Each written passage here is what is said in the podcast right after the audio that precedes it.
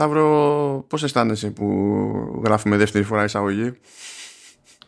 Εντάξει, ά, κάνω. Τουλάχιστον αυτή τη φορά ξέρεις, μικρέ ηλία, ποιο νούμερο επεισοδίου είναι. Ναι, ναι. Αυτή τη φορά δεν θα πω ότι είμαστε στο έκτο επεισόδιο, θα πω ότι είμαστε όντως στο έβδομο. Κυρίες και κύριοι, καλώς ήρθατε στο έβδομο επεισόδιο του Showrunners. I'm your host, Σταύρος Βέργος. Και μαζί μου είναι και ο κύριος Μάνος Βέζος. Γεια σας κύριε Μάνο. Γεια σας κύριε Σταύρο. Τι κάνετε κύριε Σταύρο? Καλά είμαι. Πώς πάνε τα νεύρα κύριε Σταύρο? Δεν πάνε καθόλου καλά τα νεύρα. Είναι... Έχω ένταση αυτό το διάστημα. Νομίζω θα, θα βγει... Θα περάσει και προς τα έξω αυτό. Δεν μου φταίει το αντικείμενο. Είναι αυτό, έχω νεύρα και βγαίνει προς τα έξω. Okay. Ε... Τουλάχιστον κοίταξε, θα... Θα περάσει αυτή η ενέργεια στο επεισόδιο. Κάτι είναι και αυτό. Θέλω να πιστεύω. Το θέμα του σημερινού επεισοδίου έχει να κάνει με το Umbrella Academy Season δύο. The Umbrella Academy Season δύο. Και ως ένα σημείο το πιάνουμε σχετικά αργά από όταν κυκλοφόρησε. Αλλά αυτό δεν σημαίνει ότι δεν είμαστε προετοιμασμένοι γι' αυτό. Famous last words. Famous last words, ισχύει. Το, πότε βγήκε? Τον Αυγουστό. Αυγουστό, τέλη Αυγούστου δεν είχε βγει? Ναι, έτσι θυμάμαι κι εγώ. Ωραία, τέλη Αυγούστου. Το περίμενα εγώ, να σου πω την αλήθεια. Δεν βγαίνουν και πολλά πράγματα μέσα στο καλοκαίρι. Αν και το τελευταίο διάστημα αυτό έχει αλλάξει. Βγαίνουν πραγματάκια και μέσα στο καλοκαίρι για να έχεις να δεις. Το περίμενα, το είδα σχετικά... Μπαμ, μπαμ. Και αλήθεια είναι ότι έχω την εντύπωση ότι μου φάνηκε ότι κράτησε λίγο για τον οποιοδήποτε λόγο. Νιώθω το ότι, ότι η δεύτερη σεζόν κράτησε λίγο. Όχι επειδή ήταν λιγότερα τα επεισόδια, αλλά αυτό μου έχει μείνει τουλάχιστον. Γρήγορη διόρθωση, βγήκε τριάντα μία Ιουλίου. Close enough. Close enough. Εντάξει, εγώ το είδα πρώτη Αυγούστου. Όχι, πιο μετά το είδα. πρώτη Αυγούστου. Ναι, τέλος πάντων, εγώ το είδα τον Αύγουστο, γι' αυτό μου έχει μείνει. Και γιατί σου φάνηκε ότι δεν κράτησε πολύ? Δεν ξέρω, αυτή την εντύπωση έχω. Κοίταξε, για βασικά, να ξεκινήσουμε από αλλού. Αγαπητοί κύριοι και κυρίες, κυρίες και κύριοι, για όσους θέλουν, έχουμε καλύψει την πρώτη σεζόν του The Umbrella Academy σε προηγούμενο επεισόδιο. Μάλιστα ήταν το πρώτο επεισόδιο. Ναι, θα βάλω και... το σχετικό link στη σημειώση του επεισοδίου, οπότε είτε από podcast player είτε από τη δημοσίευση στο site κτλ. Θα υπάρχει εύκολος τρόπος να το πετύχετε. Οπότε, no rush, no άγχος. ε, καλό θα ήταν... Καλά, εννοείται ότι παίζουν και spoiler από ότι... πρώτη σεζόν, αλλά θα σας πούμε τέλος πάντων το, το ποιο είναι το ζουμί και πώς μπαίνει μέσα στην ιστορία και πιο μετά θα, για όσους έχουν μια περιέργεια, μπορεί να έχουν δει την πρώτη σεζόν και δεν είναι ακόμα σίγουροι άμα θέλουν να δουν τη δεύτερη, θα σας πούμε τι γίνεται χοντρικά πιο στο πρώτο επεισόδιο και πώς μπαίνει σε μια ροή η σειρά και μετά αποφασίζεται. Από εκεί και πέρα μπαίνουμε κανονικότατα, θα πούμε το τι γίνεται μέχρι και το τελευταίο επεισόδιο. Λοιπόν, αν θυμάστε καλά, στο τέλος της πρώτης σεζόν, η αποκάλυψη που προσπαθούσαν τα αδέρφια να αποτρέψουν, φυσικά και έγινε, φυσικά και ήταν τα, τα παιδάκια αυτά, ο λόγος για τον οποίο έγινε αποκάλυψη. Η, η Βάνια γκρέμισε το, τη σελήνη και έπεσε στη γη. Ήταν αυτό το οποίο φοβόταν ο... ο αρχηγός του, του χωριού, του Αστέριξ και του Βελίξ, που φοβόταν να μην πέσει ο ουρανός στο κεφάλι μας. Ε, αυτό έγινε. Ε, και ο Five λέει, ξέρετε κάτι, για να σωθούμε θα ταξιδέψουμε πίσω όλοι στον χρόνο, ώστε από εκεί να μπορέσουμε να έχουμε μια δεύτερη ευκαιρία για να σταματήσουμε την αποκάλυψη. Αλλά προφανώς και έκανε overshoot, γιατί και αυτός δεν έχει... Ε, συγκεκ... ε, μπορεί να ταξιδεύει στον χρόνο, αλλά δεν είναι... ότι είναι πολύ καλός σε αυτό. Ε, το μαθαίνει. Λοιπόν, Το ταξίδι στον χρόνο λοιπόν του Five εννοείται και πηγαίνει στραβά και τα αδέρφια καταλήγουν σε διαφορετικές χρονιές στον Dallas του Texas μέσα στη δεκαετία του χίλια εννιακόσια εξήντα. Ο Five, που αυτόν παρακολουθούμε ως επιτοπλίστων στο πρώτο επεισόδιο, φτάνει στις εικοστή πέμπτη Νοεμβρίου χίλια εννιακόσια εξήντα τρία και βρίσκει τα αδέρφια του να πολεμάνε σοβιετικούς στρατιώτες οι οποίοι έχουν εισβάλει στις Ηνωμένες Πολιτείες. Εμφανίζεται λοιπόν ένας ηλικιωμένος Hazel, η μεγάλη μας αγάπη, αυτό το υπέροχο αρκουδάκι, το οποίο έχει γκριζάρει, έχει ασπρίσει, και αφού μαζί με το Five δραπετεύουν πριν ο κόσμος καταστραφεί από πυρηνικά όπλα, αυτός ο υπέροχος τζουτζούκος λοιπόν εξηγεί ότι αυτή ήταν η αποκάλυψη, ότι μπορεί να τα ταξιδέψαν πίσω αλλά φέραν και την αποκάλυψη μαζί τους και ότι οι Hargreaves έχουν δέκα μέρες για να τη σταματήσουν. Ταυτόχρονα τρεις ε, Σουηδοί δολοφόνοι, ο Έιξελ, ο Ότο και ο Όσκαρ, υπέροχες φιγούρες ξανθές και οι τρεις, φτάνουν και σκοτώνουν το Hazel, rest in pepperonis, my beautiful teddy bear, και ο Five καταφέρνει και ξεφεύγει. Λοιπόν, πού βρίσκονται όμως τα υπόλοιπα αδέρφια? Ο Luther είναι σωματοφύλακας του Jack Ruby. Για όσους δεν ξέρουν, ο Jack Ruby ήταν ένας νονός της νύχτας ο οποίος δολοφόνησε το δολοφόνο του Kennedy. Άρα είναι το χέρι του δολοφόνου του δολοφόνου του Προέδρου. Ο Diego είναι ασθενής σε ένα άσυλο και θέλει να αποτρέψει τη δολοφονία του τζέι εφ κέι. Πάλι καλά που έρχεται το δεύτερο μέρος της πρότασης, γιατί το ο Diego είναι ασθενής σε ένα άσυλο θα μπορούσε να περιγράφει οποιαδήποτε σεζόν. Ναι, ισχύει. Ε, τέλος πάντων, το καταλάβανε. Και τέλος πάντων σε αυτό το, στο άσυλο αυτό, στο τρελοκομείο, έχει και μια φιλενάδα εκεί, τη Layla. Παρένθεση, βλέπουμε όλους όταν προσγειώνονται, όταν ανοίγει μια, ένα πόρταλ στον ουρανό κατά τη διάρκεια του ταξιδιού και αρχίζουν και πέφτουν σαν καρπούζια όλοι. Αν, αν θυμάσαι, αν είχες παρατηρήσει, ο Diego ήταν ο μοναδικός ο οποίος προσγειώθηκε και μάλιστα με hero's landing στο γόνατο και τη γροθιά κάτω. Είναι Είναι Latin anime character. ε, Ναι. Είναι the truest superhero of the truest superhero. Η φίλη μας η Allison, η οποία ζει σε μια δεκαετία του ότι, που το χρώμα του δέρματός σου ήταν πολύ πιο σημαντικό από ό,τι είναι στις μέρες μας, έχει παντρευτεί έναν ακτιβιστή πολιτικών δικαιωμάτων, τον Ray. Ο Klaus ξεκίνησε ένα cult. Γιατί, γιατί όχι. Θα σου πω ότι... ναι, αυτό. Πόσο Diego, πόσο Diego είναι φυσιολογικό να καταλήξει σε ένα ψυχιατρίο, αλλά τόσο τι, τι θα έκανε και ο Klaus εκεί, ένα cult θα δημιουργούσε. Και η Vanya, η κακομοίρα, έχει αμνησία, δεν θυμάται όλα αυτά τα οποία γίνανε στην πρώτη σεζόν, δεν θυμάται ότι αυτή είχε φέρει την αποκάλυψη, δεν θυμάται όλα τα κακά τα οποία έκανε. Τέλος πάντων, αυτή ζει με ένα παντρεμένο ζευγάρι σε μια φάρμα. Το ζευγάρι είναι η Sissy και ο Carl και έχουν και ένα γιο, το Harlan, ο οποίος είναι ένα παιδάκι με προβλήματα. Και πέρα από την ιστορία των αδερφών, το ωραίο της σειράς είναι ότι σου λέει και για τα άλλα προβλήματα και την καθημερινότητα και τη κοινωνία η οποία υπήρχε τη δεκαετία του εξήντα και στις Ηνωμένες Πολιτείες και σε, στο Νότο και συγκεκριμένα στο Τέξας, το οποίο είναι πιο παραδοσιακό, πιο, πιο εμπρός πίσω. Οπότε και ο κακομοίρης ο Harlan, ο οποίος έχει το πρόβλημα, το... Νομίζω δεν διευκρινίζεται ποτέ τίποτε ότι έχει, που είναι και ναι, σχετικά λογικό για τη συγκεκριμένη δεκαετία, αλλά αυτό που γενικότερα υπονοείται είναι ότι έχει κάποιο είδους αυτισμό. Και γι' αυτό το είναι και κλεισμένο στο σπίτι με τους γονείς του. Δηλαδή δεν είχε και τρόπο η κοινωνία τότε να βελτιώσει αυτή την κατάσταση.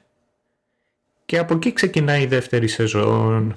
Οπότε για, αν για τον οποιοδήποτε λόγο μας πετυχαίνετε για πρώτη φορά σε αυτό το επεισόδιο και θέλετε να ακούσετε κιόλας ποιες ήταν οι εντυπώσεις μας στο πρώτο, για το πρώτο κύκλο της σειράς, υπάρχει το ανάλογο επεισόδιο και μάλιστα επειδή ήταν το πρώτο επεισόδιο το οποίο κάναμε, πολύ πιθανό άμα τα ακούσετε back to back να δείτε και εμείς από podcasters ότι τη βελτίωσή μας, χημεία στα να πάνε έχουμε μεταξύ μας, αλλά κατά τα άλλα θα δείτε κάποιες μικρές διαφορές. Εύχομαι προς το καλύτερο.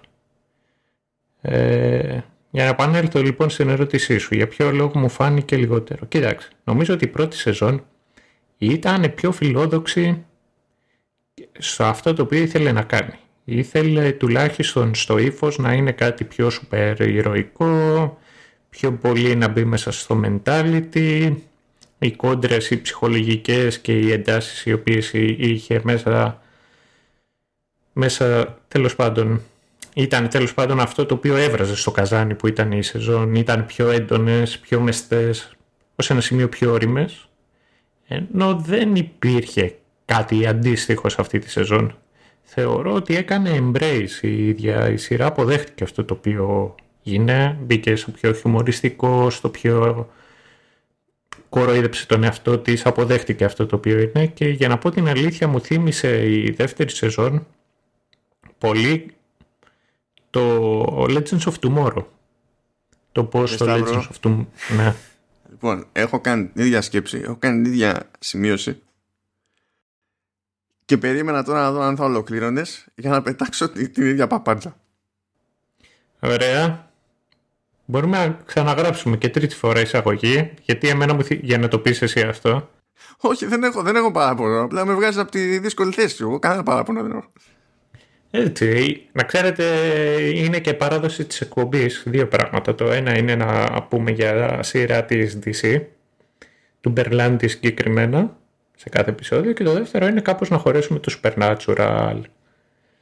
Ε, α, είδες, ήδη χώρισα το Supernatural. Δεν χρειάζεται να ξανακάνω. Ναι, χωρίς λόγο. Οπότε εγώ το άλλο θα πω, το οποίο μου θύμισε αρκετά, ήταν το The Doom Patrol, πάλι της ντι σι. Αυτό δεν το έχω αγγίξει και νομίζω δεν είναι και του Berlanti. Όχι, δεν είναι Berlanti αυτό. Ή είναι. Παίζει να είναι, του, νομίζω είναι Berlanti. Το, το Titans είναι Berlanti. Titans, ναι. Αλλά Doom Patrol νομίζω δεν είναι. Αλλά αυτό λύνεται εύκολα. Ναι, δεν είναι Berlanti. Ω, πάρτα, είναι. Executive Producer. Α, ναι, είναι. Παντού χωράει ένας Berlanti. Κοίταξε. Κάποια στιγμή... Αυτό που έχω να πω εγώ για τον Berlanti είναι ότι η καλύτερη περιοχική σειρά που έχει βγάλει είναι το You. Ναι, δεν το έχω δει το You, αλλά το έχω ακούσει από πολλούς καλά λόγια για το You. Ε... Θα επανέλθω λοιπόν για να καταλήξω. Μην εμφανιστεί κανένας για να μας πει ότι δεν είναι η περιοχική σειρά το You. Το ξέρουμε. Απλά είναι η πιο σωστή σειρά που έχω δει από τον Berlanti. Λοιπόν... Ε, και γι' αυτό το λόγο που λες, επειδή ήταν ίσως και πιο ανάλαφρο, ήταν πιο εύκολο να, να το δεις, ίσως και γι' αυτό πέρασα καλά, το ευχαριστήθηκα και γι' αυτό ίσως μου φάνηκε ότι κράτησε λίγο. Εντάξει, εμένα μου φάνηκε η δεύτερη σεζόν, αλλά βασικά μου άφησε την ίδια εντύπωση που μου άφησε και η πρώτη, με εξαίρεση να σου πω την αλήθεια ότι στα πρώτα επεισόδια, το είχαμε πει και στο, στο αντίστοιχο επεισόδιο Για, τη, για την πρώτη σεζόν, ήταν στη, στα πρώτα επεισόδια που υπήρχε και ένα μυστήριο, ρε παιδί μου. Υπήρχε μια προσμονή, μια απορία, ένα κάτι. Λίγο, λίγο suspense που μετά ψιλοχάθηκε. Ε, σε αυτή τη σεζόν δεν, ούτε στα πρώτα επεισόδια είχα κάτι ανάλογο, ας πούμε, για να με τσιγκλίσει. Και νομίζω ότι συνέχισε στη γραμμή που είχε ήδη φτάσει να διαγράφει, τέλος πάντων, με την πρώτη σεζόν από ένα σημείο και έπειτα. Νομίζω ότι πλέον είναι κάτι πολύ συγκεκριμένο το The Umbrella Academy και δεν περιμένω να προσπαθήσει να ξεφύγει και από αυτό προχωρώντας. Τώρα για καλό, για κακό θα δούμε. Αλλά τέλος πάντων αυτός είναι ένας περίεργος τρόπος να πω ότι εμένα δεν μου φάνηκε ότι κράτησε λίγο. Δεν μου φάνηκε ότι κράτησε και πολύ, έτσι, οκ. Okay. Αλλά δεν βλέπω, ξέρεις, το πώς θα το ωφελούσαν, ας πούμε, π.χ. τρία επεισόδια παραπάνω.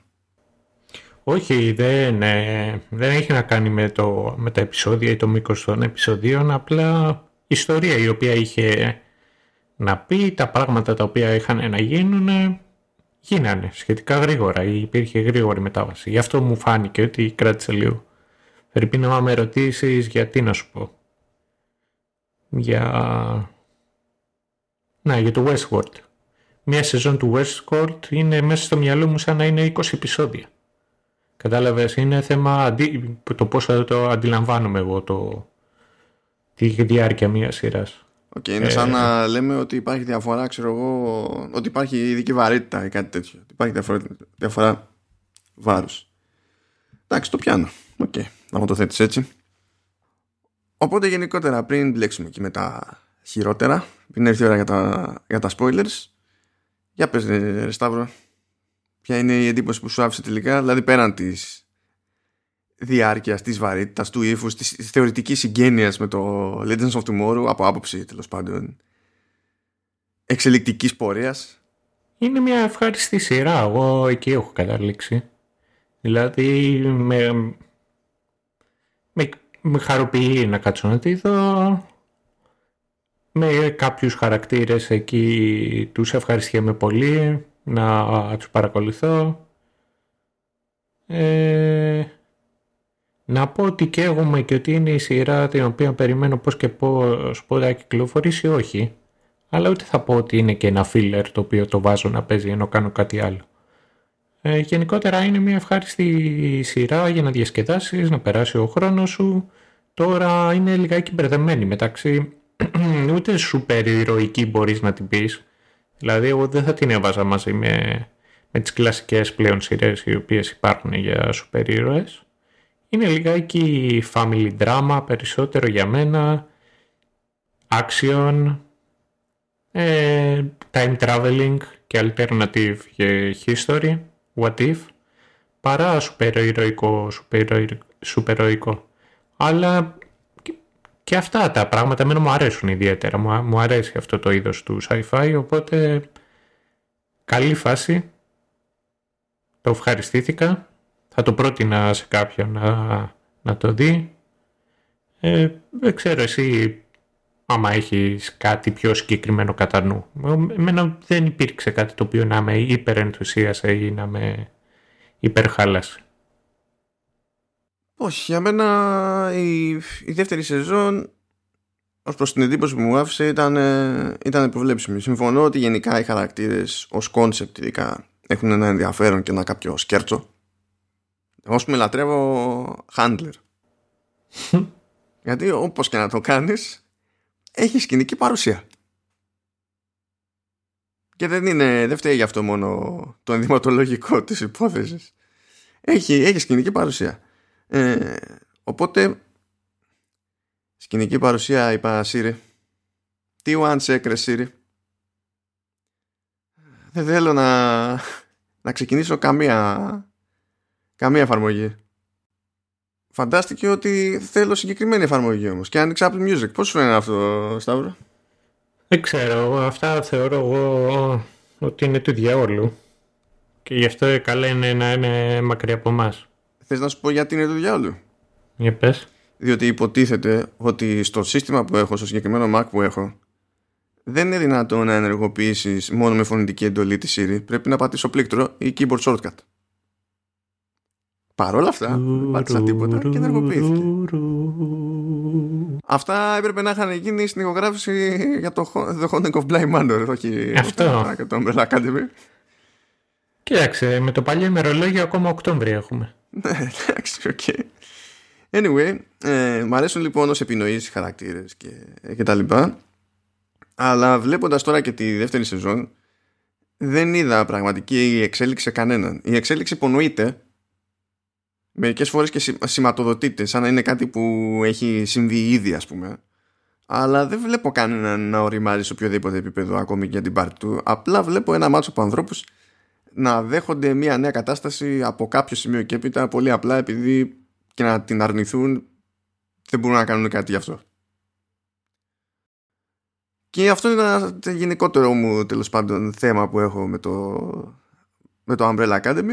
Παρ' όλα αυτά θα συμφωνήσω ότι είναι κάτι το οποίο μπορείς να δεις ευχάριστα. Θα συμφωνήσω επίσης ότι ενώ φαίνεται να είναι στημένο με βάση τις υπερδυνάμεις των μελών του Umbrella Academy, σχεδόν ποτέ δεν βασίζεται σε αυτό. Τα χρησιμοποιεί σαν λύσεις ανάγκης, ξέρω εγώ, τα, τα όποια ιδιαίτερα χαρακτηριστικά έχει, έχει ο καθένας, και δεν το παρακάνει. Είναι περισσότερο, είναι όντως περισσότερο family drama, ενίοτε και λίγο σαπουνόπερα. Είναι του διαπροσωπικού η όλη κατάσταση. Και όλο το υπόλοιπο από ένα σημείο και έπειτα είναι, θα έλεγα, διακόσμηση. Κάποια στιγμή πρέπει να αποφασίσω βέβαια και ε, αν έπρεπε να κρατήσω ένα στο πρόγραμμα, ποιο θα κράταγα, το, το Legends of Tomorrow ή το Umbrella Academy. Αν και από άποψη επένδυσης χρόνου, το The Umbrella Academy είναι προφανώς η συμφέρουσα επιλογή. Πελάτη, πελάτη, πελάτη έπρεπε να, να φωνάζεις και να εννοείς εμένα που κάνουμε και δεν έχω αφήσει παραγωγή για παραγωγή. Καλά μου ξεφύγει καμιά, αλλά από λάθος. Τέλος πάντων, ε, λοιπόν, τώρα μας ακούτε, είμαστε λίγο μαγκωμένοι γιατί δεν θέλουμε να πετάξουμε κανένα υπερ-spoiler. Όσο νούπο θα ξεκινήσει το recap, η περίληψη τη, της σεζόν, και θα έχει πολύ spoiler το πράγμα και τέλος πάντων θα έχουμε και πιο συγκεκριμένες εντυπώσεις για συγκεκριμένα στιγμιότυπα κτλ. Δεν θα κάνουμε ειδική αναφορά αυτή τη δόση σε θέματα soundtrack κτλ. Διότι η αλήθεια είναι ότι, καλά, έχω φτιάξει playlist, θα βρείτε τα playlist, δεν είναι θέμα. Αλλά ο συνθέτης είναι ο ίδιος, ε, δεν έχει ξεφύγει πολύ από το προηγούμενο το ύφος. Δεν είναι περίπτωση Star Wars με τον John Williams να προσπαθεί να φτιάχνει ένα καινούριο ξεχωριστό theme για να καθίσουμε να κάνουμε την υπερανάλυση. Απλά θα έχω ξεχωρίσει εκεί πέρα αυτά που στέκονται καλύτερα και μπορείτε να πάρετε και εσείς μια ιδέα, ενδεχομένως χωρίς να χρειαστεί να ακούσετε όλο το άλμπουμ, ξέρω εγώ, και να ψάχνεστε το ίδιο. Οπότε, με αυτά και με αυτά, έχετε προειδοποιηθεί και ήρθε η ώρα για τα spoilers. Ε...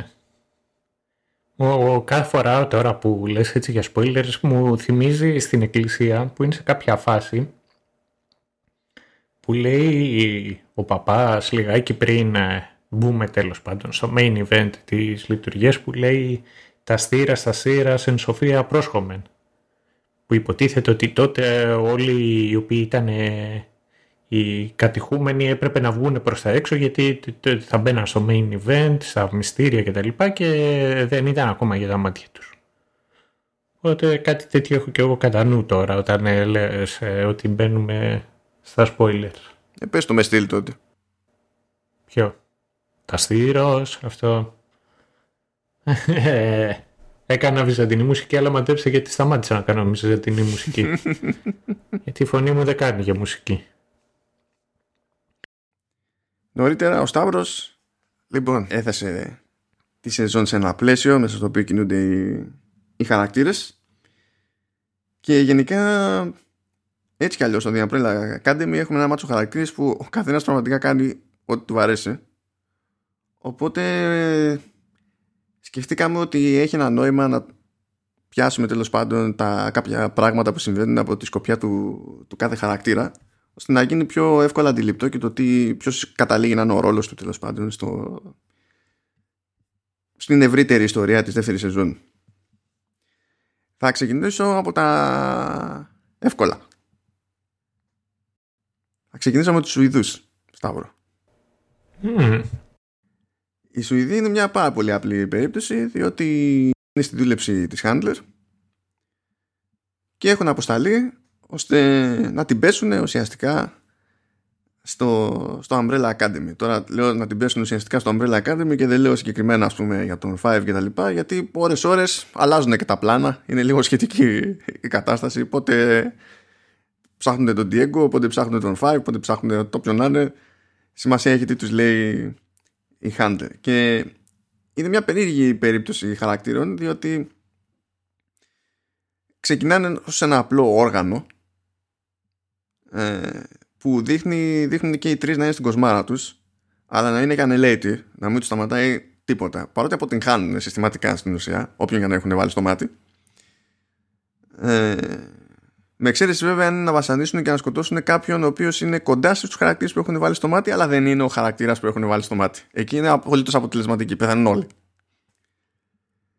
Anyway, ε, στην πορεία προκύπτει ότι και αυτή στην ουσία είναι θύματα της Handler από την άποψη ότι τους έχει πουλήσει η φουμάρα για το τι έχουν να κάνουν, για ποιο λόγο έχουν να το κάνουν, ποιος τους πείραξε, ποιος δεν τους πείραξε κτλ.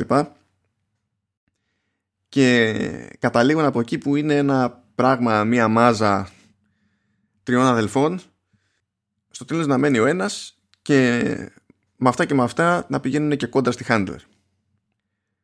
Δεν είναι, δεν είναι καταλυτικός ο ρόλος του στη, στη σεζόν, αλλά δεν ξέρω αν μπορεί να χρησιμοποιηθεί παρακάτω, ας πούμε, τουλάχιστον αυτός ο ένας που έχει μείνει.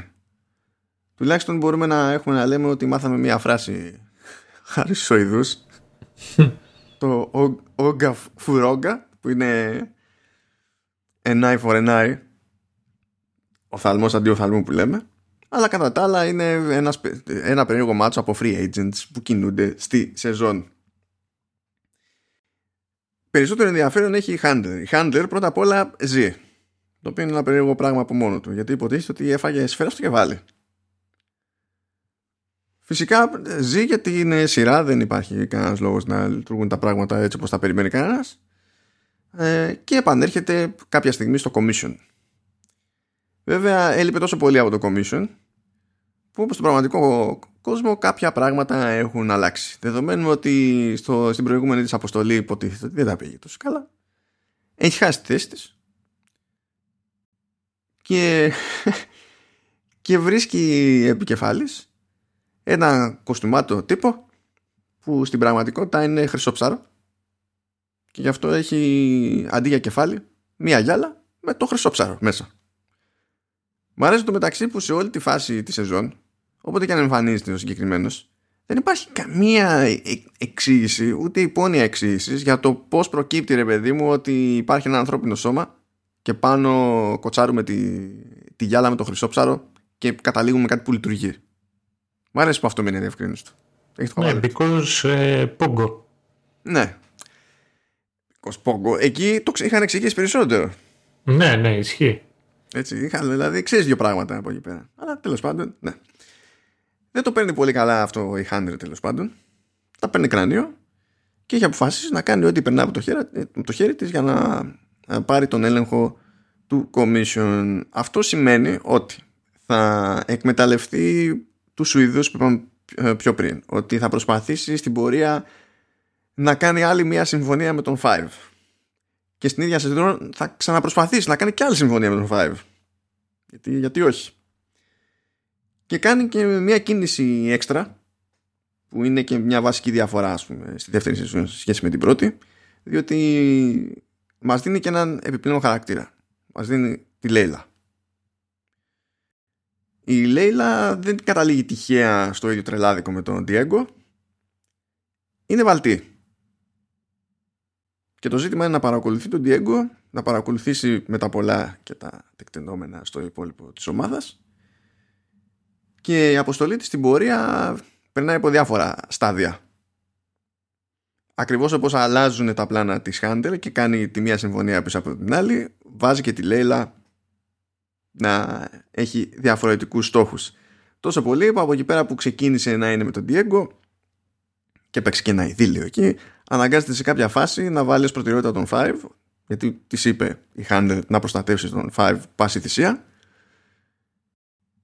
και καταλήγουμε σε μια μάχη που πρέπει να διαλέξει ποιο να βοηθήσει από τους δύο, διότι πολύ απλά δεν είναι εφικτό να βοηθήσει και τους δύο, και διαλέγει να βοηθήσει τον Five. Και ξέρουμε πάρα πολύ καλά πόσο καλά το παίρνει αυτό ο Diego, διότι ο Diego δεν έχει κανένα ιδιαίτερο πρόβλημα, ας πούμε. Δεν κόλλησε η εργή όταν να τα πάρει κρανίο ή να παρεξηγηθεί, να αισθανθεί ρηγμένος ή δεν ξέρω εγώ τι.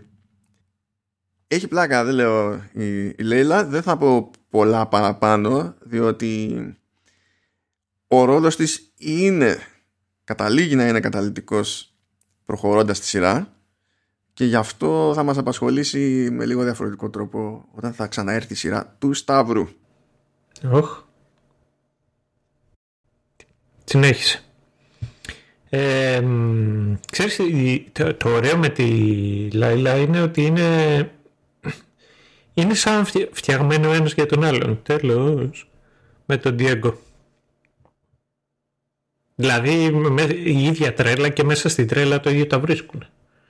Υπέροχο αυτό το πράγμα. Η ίδια τρέλα και είναι βασικά και ψιλοίδια κόμπλεξ. Δηλαδή είναι το...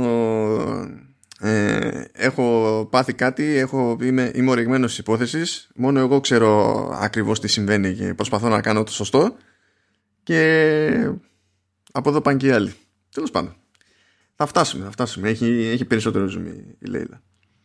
Να πούμε ότι σε αυτό το timeline υπάρχει και ο, και ο Reginald Hargreaves, που την είχα αυτή την απορία, γιατί εντάξει, δεν ξέρω να σου πω τι γίνεται στα κόμικα και έτσι κι αλλιώς, οπότε δεν ήξερα τι mm-hmm. να περιμένω στη δεύτερη σεζόν.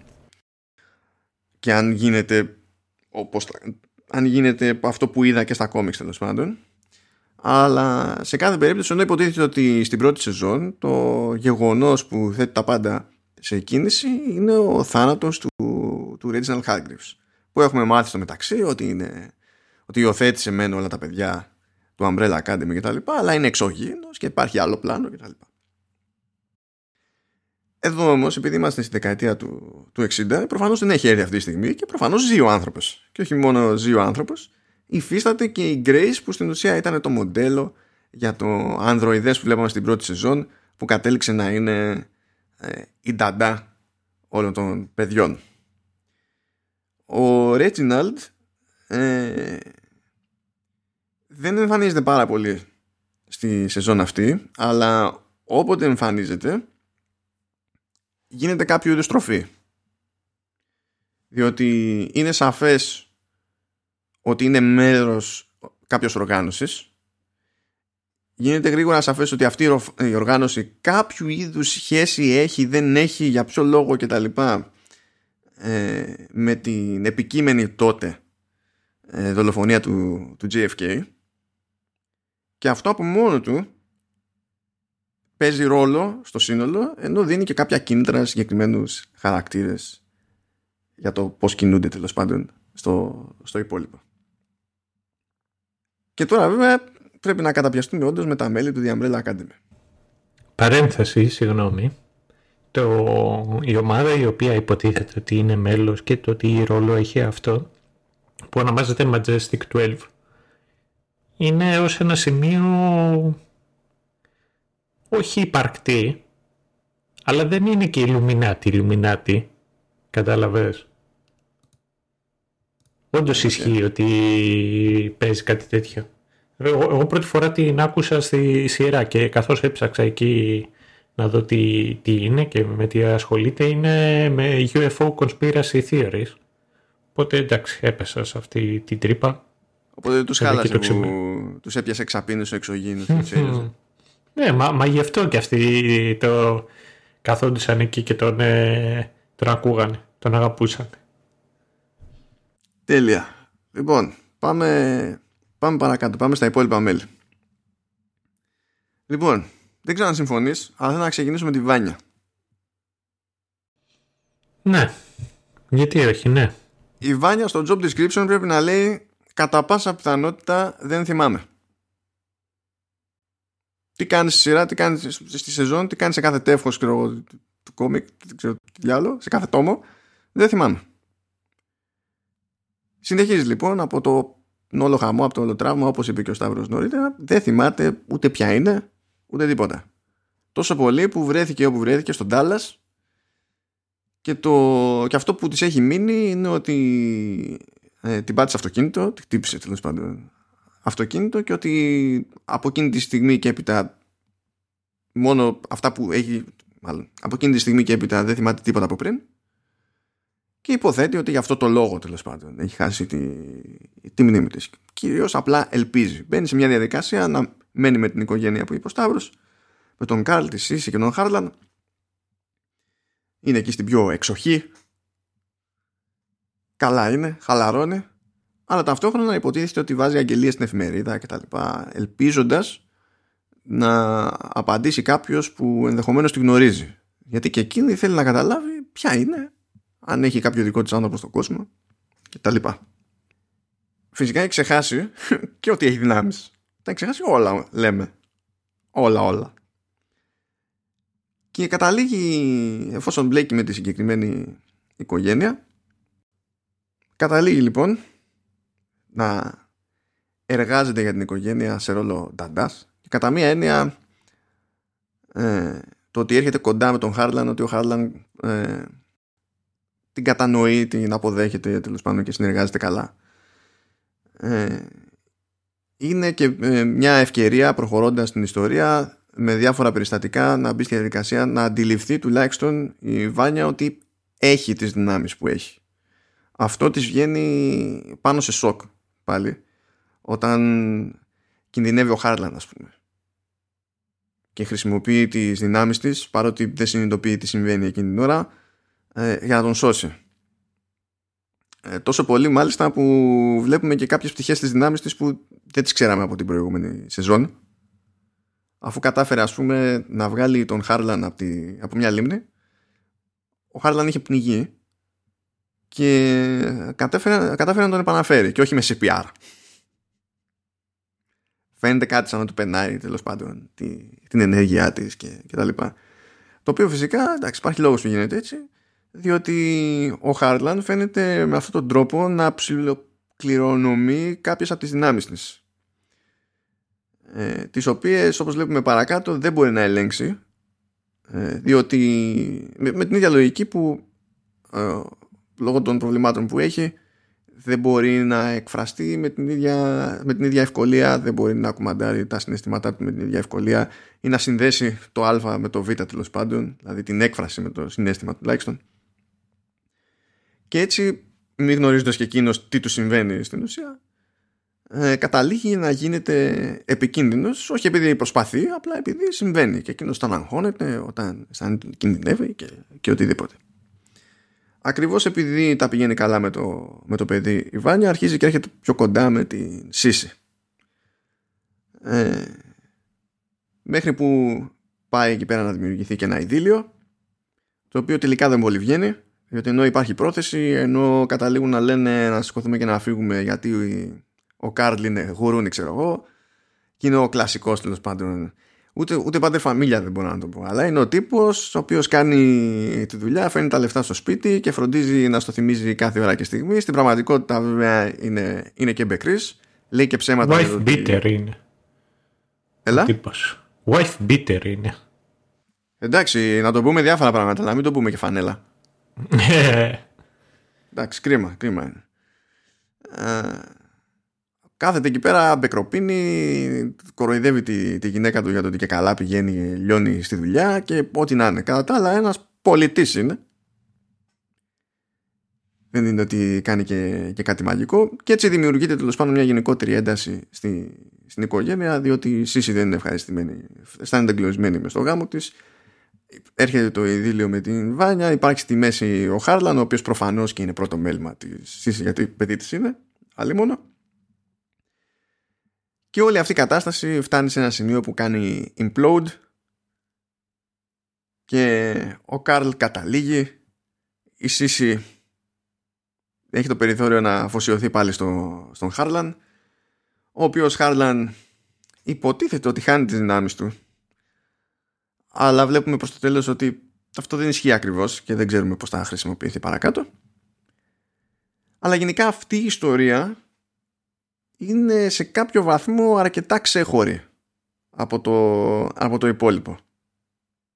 Μόνο χρησιμοποιείται σαν αφορμή ε, ώστε να πέσει, υποτίθεται, στα χέρια της αστυνομίας η, η Βάνια, ακριβώς επειδή έχει καταγγείλει, την έχει καταγγείλει ο Καρλ, επειδή βλέπει ότι κάτι παίζει με τη γυναίκα του και δεν γουστάρει, και στην ουσία χρησιμοποιείται η κίνηση αυτή ως σχόλιο για την εποχή και ταυτόχρονα ως τέχνασμα για να καταλήξει ένα κτίριο του, του εφ μπι άι, ας πούμε, να τα πάρει κρανίο και να κινδυνεύει πάλι να καταστραφεί ο κόσμος επειδή τα έχει πάρει κρανίο και την έχουν πήξει και στα, και στα φάρμακα κατά την ανάκριση και τα έχει χαμένα και πάλι λέγοντας. Και κάπως έτσι κινείται, ας πούμε, η Βάνια. Συνεχίζουμε. Η Allison βρίσκεται στον Dallas από το χίλια εννιακόσια εξήντα ένα. Αυτό σημαίνει ότι όταν καταλήγουν όλα τα μέλη της ομάδας στο, στο Dallas, έχουν περάσει ήδη δύο χρόνια για, τη, για την Allison, η οποία δεν ήξερε τι να γίνει εκεί πέρα μόνη της. Ε, συνάντησε τον Ray, παντρεύτηκαν κιόλας, άρχισε να χτίζει τη ζωή της με τη λογική ότι δεν είχε ιδέα για το αν θα συναντηθεί με τους υπολείπους της οικογένειας, οπότε πήγε στην διαδικασία κάπως να ζήσει τη ζωή της. Εν τω μεταξύ βέβαια έχει φροντίσει ε, να μην έχει πει καθόλου στο, στον Ray ότι έχει εκείνη δυνάμεις, βασικά ότι ξανά έχει δυνάμεις, διότι έγιναν οι φωνητικές χορδές από την προηγούμενη σεζόν. Ε, αν και πήρε χρόνο, φαίνεται δηλαδή, τη δείχνει στη σεζόν αυτή ότι στο πρώτο, για ένα διάστημα δεν μπορούσε έτσι κι αλλιώς να μιλήσει και πιάσε μια δουλειά σε ένα κομμωτήριο στο Μουγκό και από εκεί γνώρισε τον Ray.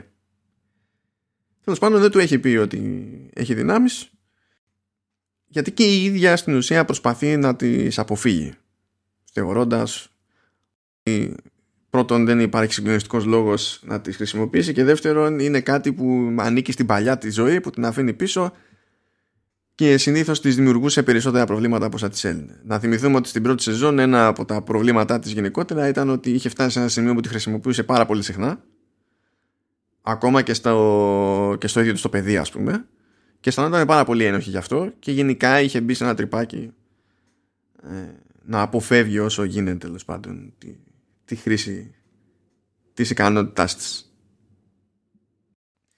Η Allison λοιπόν μπαίνει στη διαδικασία να στηρίξει τον ακτιβισμό του, του Ray. Ε, γενικά σε αυτή τη σεζόν υποτίθεται ότι προσπαθεί ε, η συγκεκριμένη ομάδα να στήσει μια πορεία διαμαρτυρίας που να συμπέσει στο, στο πέρασμα του τζέι εφ κέι από την πόλη, ώστε να γίνει αντιληπτή για να ξεκινήσει μια συζήτηση κτλ. Και, και βλέπουμε στιγμιότυπα της αντιμετώπισης των, των μαύρων στη, στην εποχή και, τη, και την περιοχή συγκεκριμένα, και βλέπουμε ότι ακόμη και έτσι προσπαθεί να μην χρησιμοποιήσει τις δυνάμεις της. Υπάρχουν μια-δύο φορές που το κάνει, και ειδικά μία φορά γίνεται αντιληπτή από τον άντρα της, από τον Ray, ο οποίος δεν το παίρνει καθόλου καλά, γιατί στην πρώτη φάση δεν καταλάβαινε καν ότι είναι κάποια ειδική δύναμη. Τη βλέπει να μιλά στο αυτί ενός αστυνομικού, εφόσον έχουν ξεκινήσει φασαρίες και πέφτει ξύλο. Βλέπει τον αστυνομικό, αφού του ψιθυρίζει η Allison να σταματά, και αυτό που του πέρασε από το μυαλό είναι ότι στην ουσία είναι, είναι χωστή στο κίνημα, mm. για να μπορεί να το κάνει αυτό, να το πετύχει με κάποιον αστυνομικό, να του μιλήσει και να την να αφήνουν ήσυχη, ξέρω εγώ. Οπότε αυτό δημιουργεί μια διαφορετική ένταση, διότι η Allison πιάνεται σε ένα σημείο που δεν θέλει ακριβώς να πει, γιατί εξακολουθεί να πηγαίνει κόντρα στον εαυτό της, αλλά ε, όσο δεν εξηγεί, τόσο πιο ύποπτη φαίνεται στα μάτια του, του άντρα της. Και έτσι καταλήγουμε με ένα άλλο επίπεδο έντασης. Και αυτή η ιστορία υπάρχει για να δώσει, πιστεύω, περισσότερο, περισσότερη γεύση στο, στον περίγυρο. Δεν νομίζω ότι η Allison ε, είναι μια δύναμη, ας πούμε, που οθεί την μπλοκή ακριβώς. Πράγμα που μπορούμε να πούμε έτσι και αλλιώς και για τον Klaus. Oh, αυτό το υπέροχο λουλούδι. Ο Κλάους, ο οποίος πηγαίνει πακέτο με τον Ben, συνεχίζει φυσικά να έχει αποθυμένα, να έχει προβλήματα το παλικάρι. Έχει καταφέρει, υποτίθεται, να μείνει και μακριά από το ποτό για ένα διάστημα. Σου λέει τι να κάνω, χρειάζομαι παρέα. Ας ξεκινήσω εκεί πέρα μια, μια οργάνωση, μια περίπου αίρεση, ένα κάτι, βράδερφε. Mm. Τουλάχιστον να μην αισθάνομαι μόνος. Κάτι να γίνει, όχι τίποτα άλλο. Είναι αυτός που είναι, είναι που είναι ζάβος. Έφτασε και πρώτος από όλους στον Dallas. Έφτασε χίλια εννιακόσια εξήντα.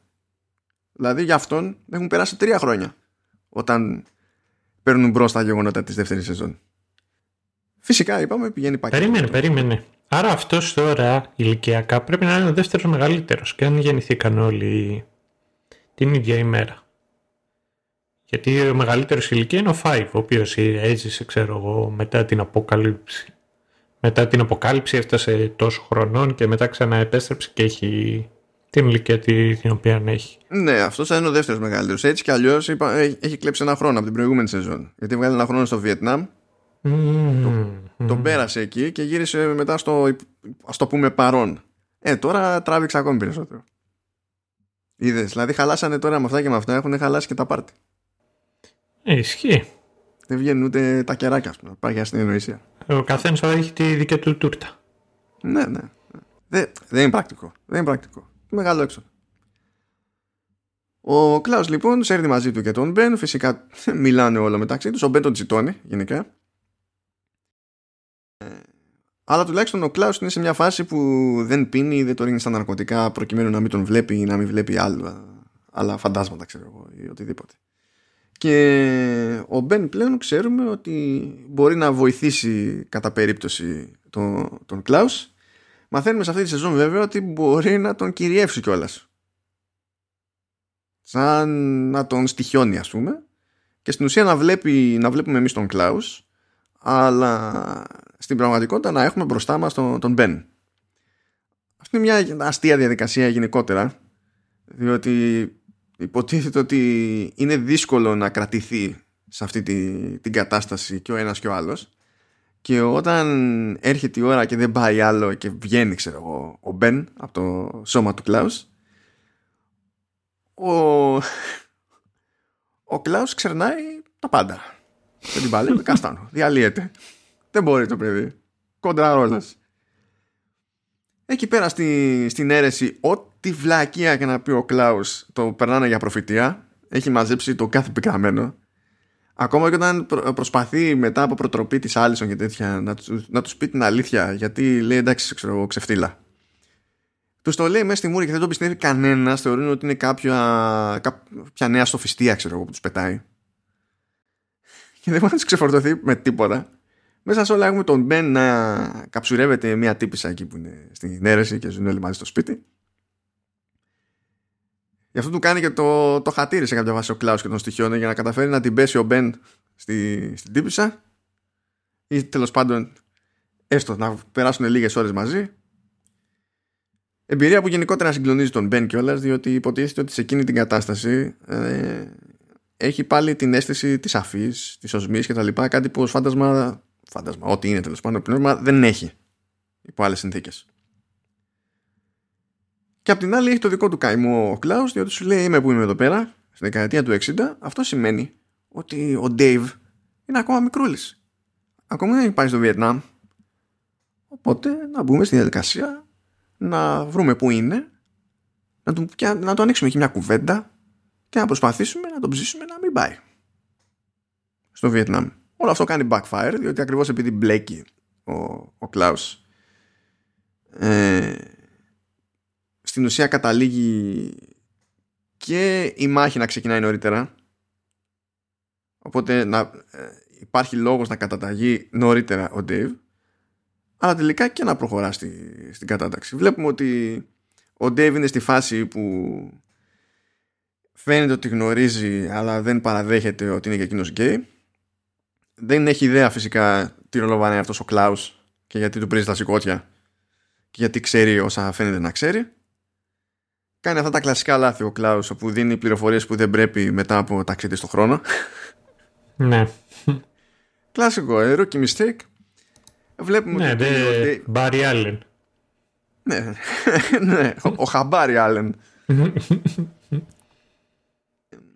Βλέπουμε και ότι και ο Ντέιβ στην ουσία πιέζεται από τον πατέρα του και καλά, ότι ξέρω, κοιτάξτε να δεις, έτσι κάνουν οι άντρες και τα λοιπά, και υπάρχουν εκεί πέρα θέματα. Ο Κλάους λοιπόν μαζί με τον Μπεν είναι πάλι χαρακτήρες οι δυνάμεις των οποίων καταλήγουν στο τέλος να είναι απαραίτητες, να παίζουν ουσιαστικό ρόλο, αλλά οι ιστορίες οι ίδιες πάλι βρίσκονται εκεί πέρα για να ε, οριοθετήσουν τους ίδιους περισσότερο και τον κόσμο μέσα στον οποίο κινούνται. Και νομίζω ότι κάτι αντίστοιχο μπορώ να πω και για τον Luther, ο οποίος Luther είναι, δηλαδή πρέπει να διαβάζετε loser. Είναι ζήτη την απόλυτη ξενέρα, δεν έχει βρει κανέναν. Εν τω μεταξύ δεν έχει βρει κανέναν, ενώ φτάνει στο χίλια εννιακόσια εξήντα δύο αυτός. Και υποτίθεται ότι σε εκείνη τη φάση είναι στον Dallas και η Allison και ο Klaus. Είναι όλοι γενικά τζιμάνια. Δεν έχει καταφέρει κανένας να βρει κανέναν. Πάρα πολύ ωραία. Και είναι ο Luther εκεί πέρα και είναι στην κατήφια. Είναι στη δούλεψη εκεί του αγαπημένου μας μια φου, του. Είναι στη δούλεψη εκεί του μαφιόζου. Στην ουσία στείνει στείνει μάχες. Το παίζει εκεί πέρα λίγο ότι μάλλον θα χάσει. Φυσικά είναι ολόκληρο γαϊδούρι και στο τέλος του ζηλιώνει. Και έτσι βγαίνει κανένα φράγκο για το αφεντικό. Ζει εκεί πέρα στην τρύπα του. Τρώει τίποτα, πίνει τίποτα, κάνει κανένα θέλημα. Και όλα καλά, όλα σκατά. Στην ουσία. Ε, και φυσικά, γιατί αλλιώς δεν θα έχει νόημα, κάποια στιγμή παίρνει χαμπάρι ότι υπάρχει Allison. Όχι πακέτο. Μετά τρώει το δεύτερο χτύπημα. Η Allison δεν έχει απλά υπάρχει, έχει παντρευτεί κιόλας. Έξτρα πακέτο. Τόσο πακέτο που είχε πάει με ένα πακέτο σοκολατάκια στο σπίτι για να πετύχει την Allison, πετυχαίνει τον άντρα της, προσπαθεί να πει πέντε πράγματα χωρίς να πει όλα τα πράγματα, τον πιάνει εκεί η φρίκη μόλις συνειδητοποιεί ότι έχει παίξει γάμος και τελικά το πακέτο με τα σοκολατάκια τρώει μόνος του. Τι να κάνει το παιδί, βασανίζεται. Αλλά πραγματικά δεν νομίζω ότι υπάρχουν πολλά πιο ενδιαφέροντα πράγματα να πει κανείς για το, για το story του, του Luther στη συγκεκριμένη σεζόν. Ναι, δεν ξέρω. Είναι λίγο στατικός ο Luther. Τουλάχιστον σε σύγκριση με τους άλλους. Αλλά και απ' την άλλη είναι εξίσου προβλέψιμη η ιστορία του. Κάτι το οποίο ισχύει και από τους άλλους. Δηλαδή και δεν θα, μπορεί να μην ήταν η πρώτη μου επιλογή, αλλά μέσα στις επιλογές μου θα ήταν ότι ο Klaus θα ξεκινούσε μια, ένα κάλτ. Οπότε ήταν ψιλοαναμενόμενη και αυτή η ιστορία με, με τον Luther. Γι' αυτό θέλω να δω πώς θα τον πάνε από εδώ και πέρα. Ξέρω εγώ, θα τον πάνε. Ακόμα δηλαδή έβγαλε ολόκληρη τη σεζόν με την κατήφια της μοναξιάς και την κατήφια του ότι δεν σημαίνει τίποτα, ότι ήταν number one και τράβιονταν σε σελίδι. Δηλαδή αυτό εκεί έμεινε. Πραγματικά έμεινε πολύ στάσιμος. Εκείνος που δεν έμεινε στάσιμος αλλά ταυτόχρονα δεν έμαθε και τίποτα είναι ο Diego. Το παλικάρι είναι ντουβάρι με skills. Δηλαδή είναι, είναι, είναι ντουβάρι. Ενώ θα πεις ντουβάρι, ξέρω εγώ, και μπορείς να, να, μπορεί να εύκολα να πάει το μυαλό στον Luther λόγω κορμοστασιάς. Σαν να πεις, ε, το, το, το πραγματικό ντουβάρι είναι ο Diego. Τον έχουν κλείσει, τον έχουν κλείσει το τρελάδικο, διότι με το που έσκασε αυτός στη δεκαετία του εξήντα, άρχισε να το παίζει ήρωας. Και σου λέει, τι είναι αυτά εδώ πέρα, δεν ξέρεις σου γίνεται. Είχε πάρει χαμπάρι, υποτίθεται ότι είχε υποψιαστεί εκεί, ότι κάτι παίζει με τον τζέι εφ κέι. Μάλλον δεν είχε υποψιαστεί, ήξερε ότι θα παίξει η φάση με τον τζέι εφ κέι και το είχε πάρει πατριωτικά να προσπαθήσει να αποτρέψει τη δολοφονία. Άλλο, άλλος μέγας νους. Ταξίδεψα στον χρόνο. Γιατί να μη σκίσω το timeline. Τεράστιος, τεράστιος τυπάς. Μπράβο, μπράβο Diego. Anyway. Και επειδή τέλος πάντων ξεκινά και λέει σε κόσμο ότι θα δολοφονηθεί ο τζέι εφ κέι και κάτι τέτοια, φυσικά τον παίρνουν στο ψηλό, μετά τον παίρνουν στα σοβαρά αλλά με την κακή την έννοια και τον χώνουν στο τρελάδικο. Δεν τον πιστεύει κανένας. Το παίζει εκεί λίγο καλούλη σε κάποιες φάσεις, ότι έχει μάθει από τα λάθη του και τέτοια, ελπίζοντας να τον βγάλουν έξω.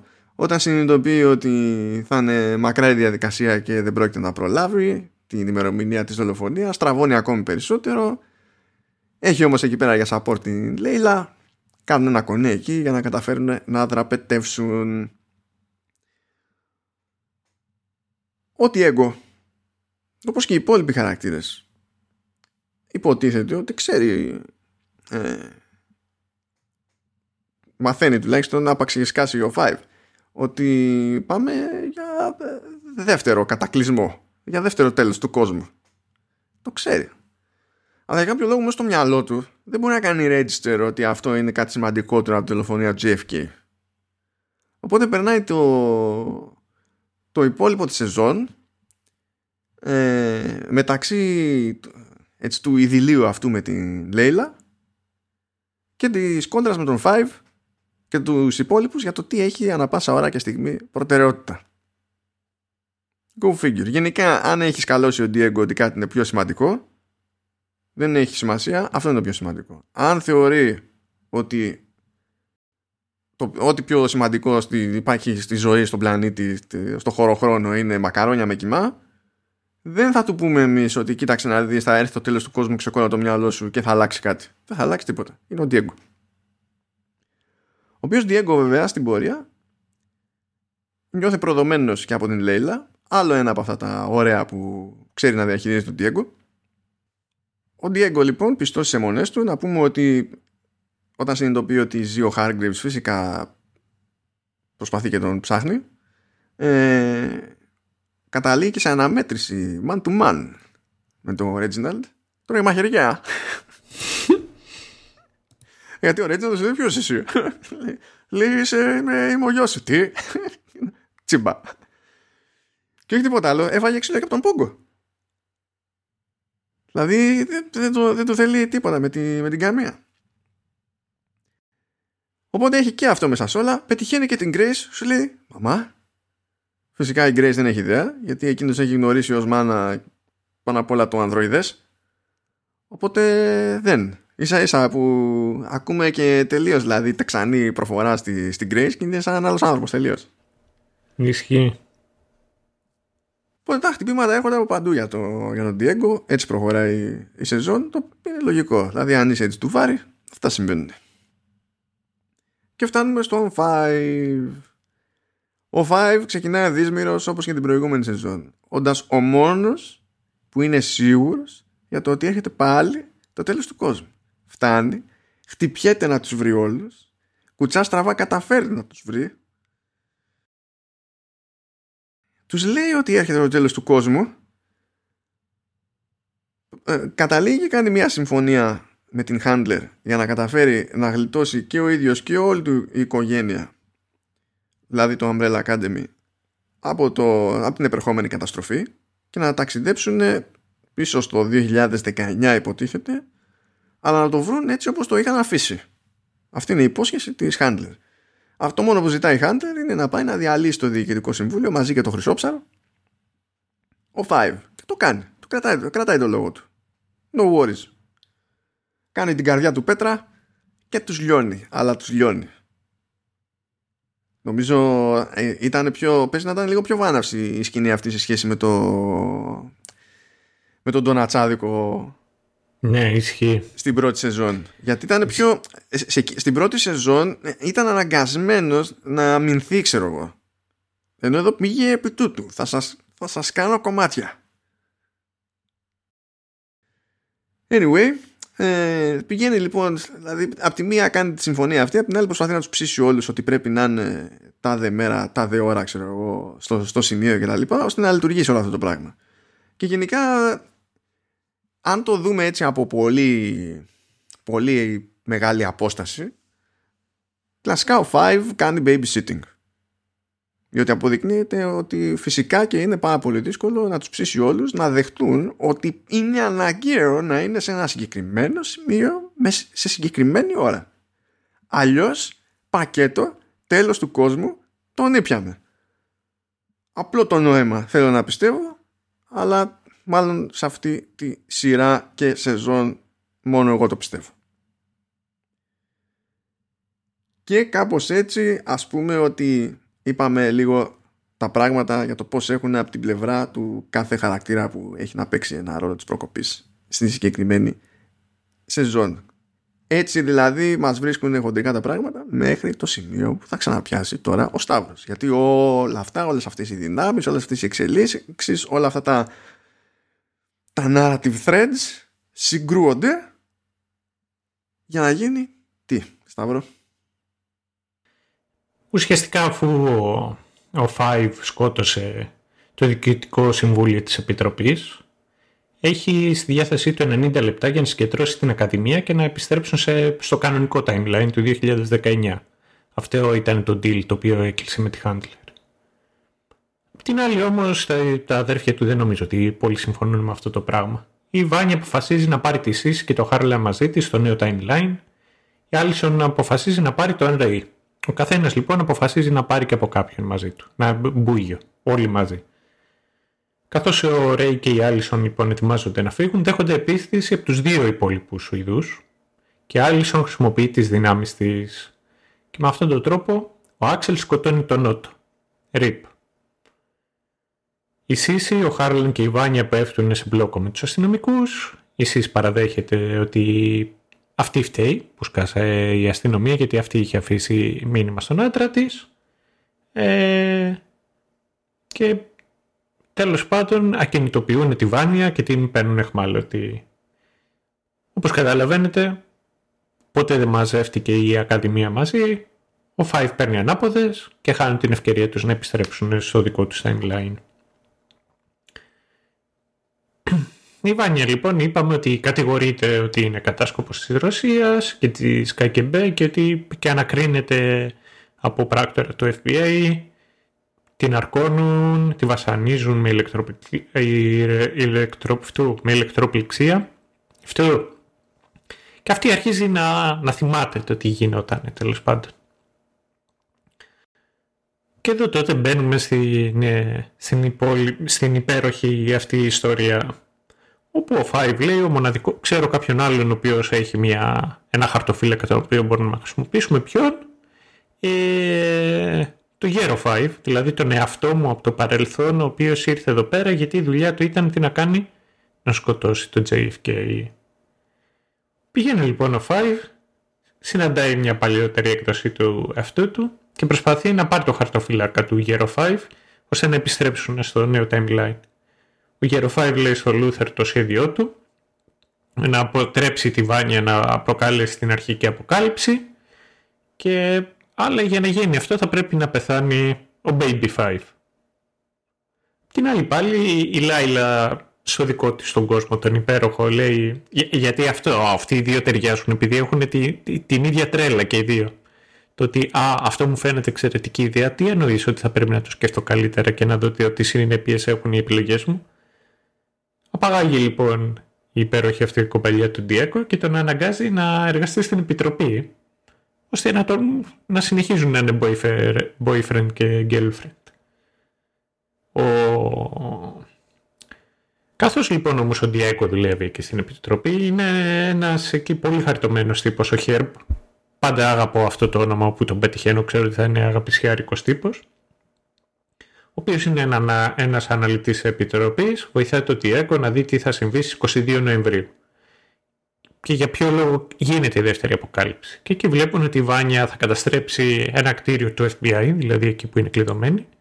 Και ο τζέι εφ κέι εν τέλει δεν θα δολοφονηθεί, αλλά εξαιτίας αυτής της επίθεσης θα ξεκινήσει ο Τρίτος Παγκόσμιος Πόλεμος, καθώς πιστεύουν ότι η απόπειρα ήταν σχέδιο των Σοβιετικών.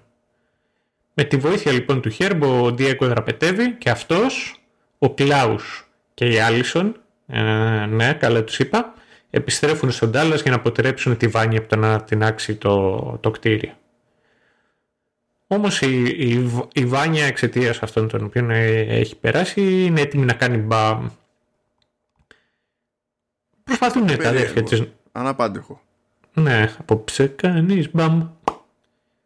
Λοιπόν, καθώς τα αδέρφια προσπαθούν να φτάσουν στη Βάνια και φυσικά δεν τα καταφέρνουν, ποιος έρχεται να σώσει την όλη κατάσταση? Ο Μπεν, αυτός ο υπέροχος άνθρωπος, ο οποίος αν βρισκόταν εν ζωή. Απλά θεωρώ ότι θα ήταν τελείως διαφορετική η κατάσταση. Πλάς, θεωρώ ότι όσο και να γουστάρω τον Κλάους, είναι μεγάλος κόπανος που θα μπορούσε πολλές φορές να πει στους υπολείπους ότι ο Μπεν ε, είναι παρόν και δεν το κάνει. Οι υπόλοιποι δεν ξέρουν ότι ο Μπεν είναι παρόν. Και αυτός ο, λοιπόν ο υπέροχος άνθρωπος, ο Μπεν, μπαίνει στο μυαλό της, εκεί δηλαδή που έχει υποχωρήσει η Βάνια και προσπαθεί να την παρηγορήσει. Και είναι αυτή η κατανόηση του Μπεν, αυτή η ενσυναίσθηση που έχει και η ευαισθησία του, που της δίνει και όλας και την αντίληψη ότι τα αδέρφια της προσπαθούν να τη σώσουν. Γιατί η Βάνια η οποία έχει θυμηθεί ότι αυτή ήταν η οποία έχει προκαλέσει την, την αποκάλυψη το δύο χιλιάδες δεκαεννιά, το ότι είχε κόψει το λαιμό της Allison, έχει τύψεις. Αλλά ο Μπεν την βοηθάει να δει το πώς την βλέπουν και τα αδέρφια της και της δείχνει και κατανόηση και με αυτόν τον τρόπο καταφέρνει και την ηρεμή, οπότε δεν γίνεται η έκρηξη. Αλλά όλη αυτή η υπερπροσπάθεια σημαίνει ότι ο Μπεν πλέον δεν μπορεί άλλο να, να είναι φάντασμα επί γης και φεύγει για τη μεταθάνατο ζωή. Κατάφερε το παλικάρι. Ναι, ήταν, νομίζω ότι ήταν και από τις ωραιότερες, ήταν από τις ωραιότερες σκηνές της σειράς μέχρι στιγμής. Και ήταν και yeah. από τις φορές στις οποίες θέλαν να δώσουν ένα βάρος εκεί και, και κάτι το δραματικό και ήταν πολύ ωραίο. Ε, η Sissy με το Carl εκεί πλακώνονται με μια καραμπίνα. Ο Carl μας αφήνει. Αλλά τι γίνεται? Βλέπουμε ότι έχει όντως και αυτός δυνάμεις, τις οποίες τις έχει πάρει από τη Βάνια. Και το δεύτερο πράγμα που μαθαίνουμε εκείνη τη χρονική περίοδο είναι ότι οι γονείς της Λάιλα πεθάνανε από τον Five, από τον Μπάρμπα Five για την ακρίβεια. Και η Λάιλα, η οποία είναι ψυχρόνιμος άνθρωπος. Ε? Να το λες έτσι. Αφού κάνεις τον κόπο, πήγαινε all the way. Ο Μπαρμπαπέντες. Ο Μπαρμπαπέντες. Είναι κατά τον Μπάμπης Γιόντας. Ο, ο Μπάμπης Γιόντας. Αυτό. Λοιπόν, ε, ναι, είναι ο Γέρο Five και ο Baby Five. Λοιπόν, η, η Λάιλα, που είναι ψύχρεμος άνθρωπος και τα βάζει κάτω και, και μπορεί και τα υπολογίζει, λέει ποιος φταίει? Φταίει ο Diego. Γιατί δεν μου το έχεις πει ότι ο αδερφός σου σκότωσε τους γονείς μου? Λες και ο Diego ο, θα το γνώριζε, λες και ο Five θα το έκανε από μόνος του. Στην πραγματικότητα είχα... του γίνεται σε άλλα ακριβώς. Στην πραγματικότητα η Handler είχε βάλει το Barba Five να σκοτώσει τους γονείς της Λάιλας.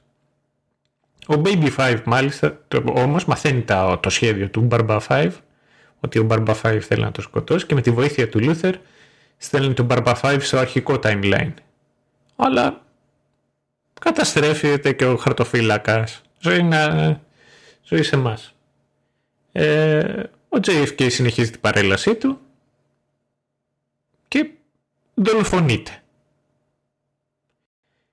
Ο Reginald πάει στους Majestic εκεί δώδεκα και τους κάνει σαν εξωγήινους, του γίνεται μακελάρης.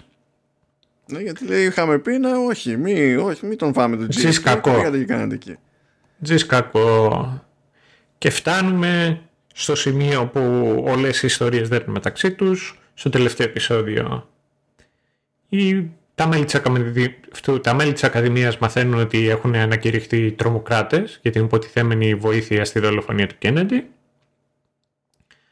Και ενώ δεν ξέρουν τι να κάνουν γιατί είναι παλικωμένοι στο, στο Ντάλλας, η, η Βάνια αισθάνεται ότι ο Χάρλαν δεν είναι καλά.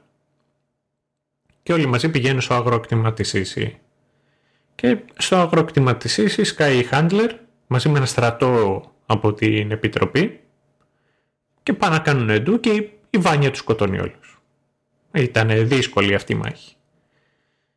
Η Λάιλα, η οποία έχει πάρει ανάποδες εκεί και θέλει να φάει τον Five, αποκαλύπτει ότι μπορεί, ότι έχει και, αυτές, και αυτή η δυνάμεις.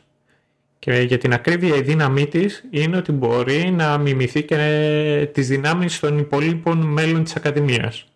Σταύρο, έτσι μια απορία. Να. Γιατί μένεις και τη λες Λάιλα για Λέιλα? Τι σου έκανε για... το κουρίτσι? Γιατί η Λέιλα λέγανε το σκύλο μου. Μου ψόφισε πέρυσι. Και δεν δεν... Και δεν μπορείς να, να λες το όνομα? Ναι, γιατί όταν λέω Λέιλα είναι, έχω στο μυαλό μου το σκύλο μου, ενώ αυτή είναι την ευλέπουσα Λέιλα. Καταλαβες? Όχι. Καταλαβες? Κατάλαβα, κατάλαβα, κατάλαβα. Ναι. Λοιπόν... Θα, το, θα, το, θα το δεχτώ, γιατί συν της άλλης πιο καλό ψυχος θα ήταν ο σκύλος σου.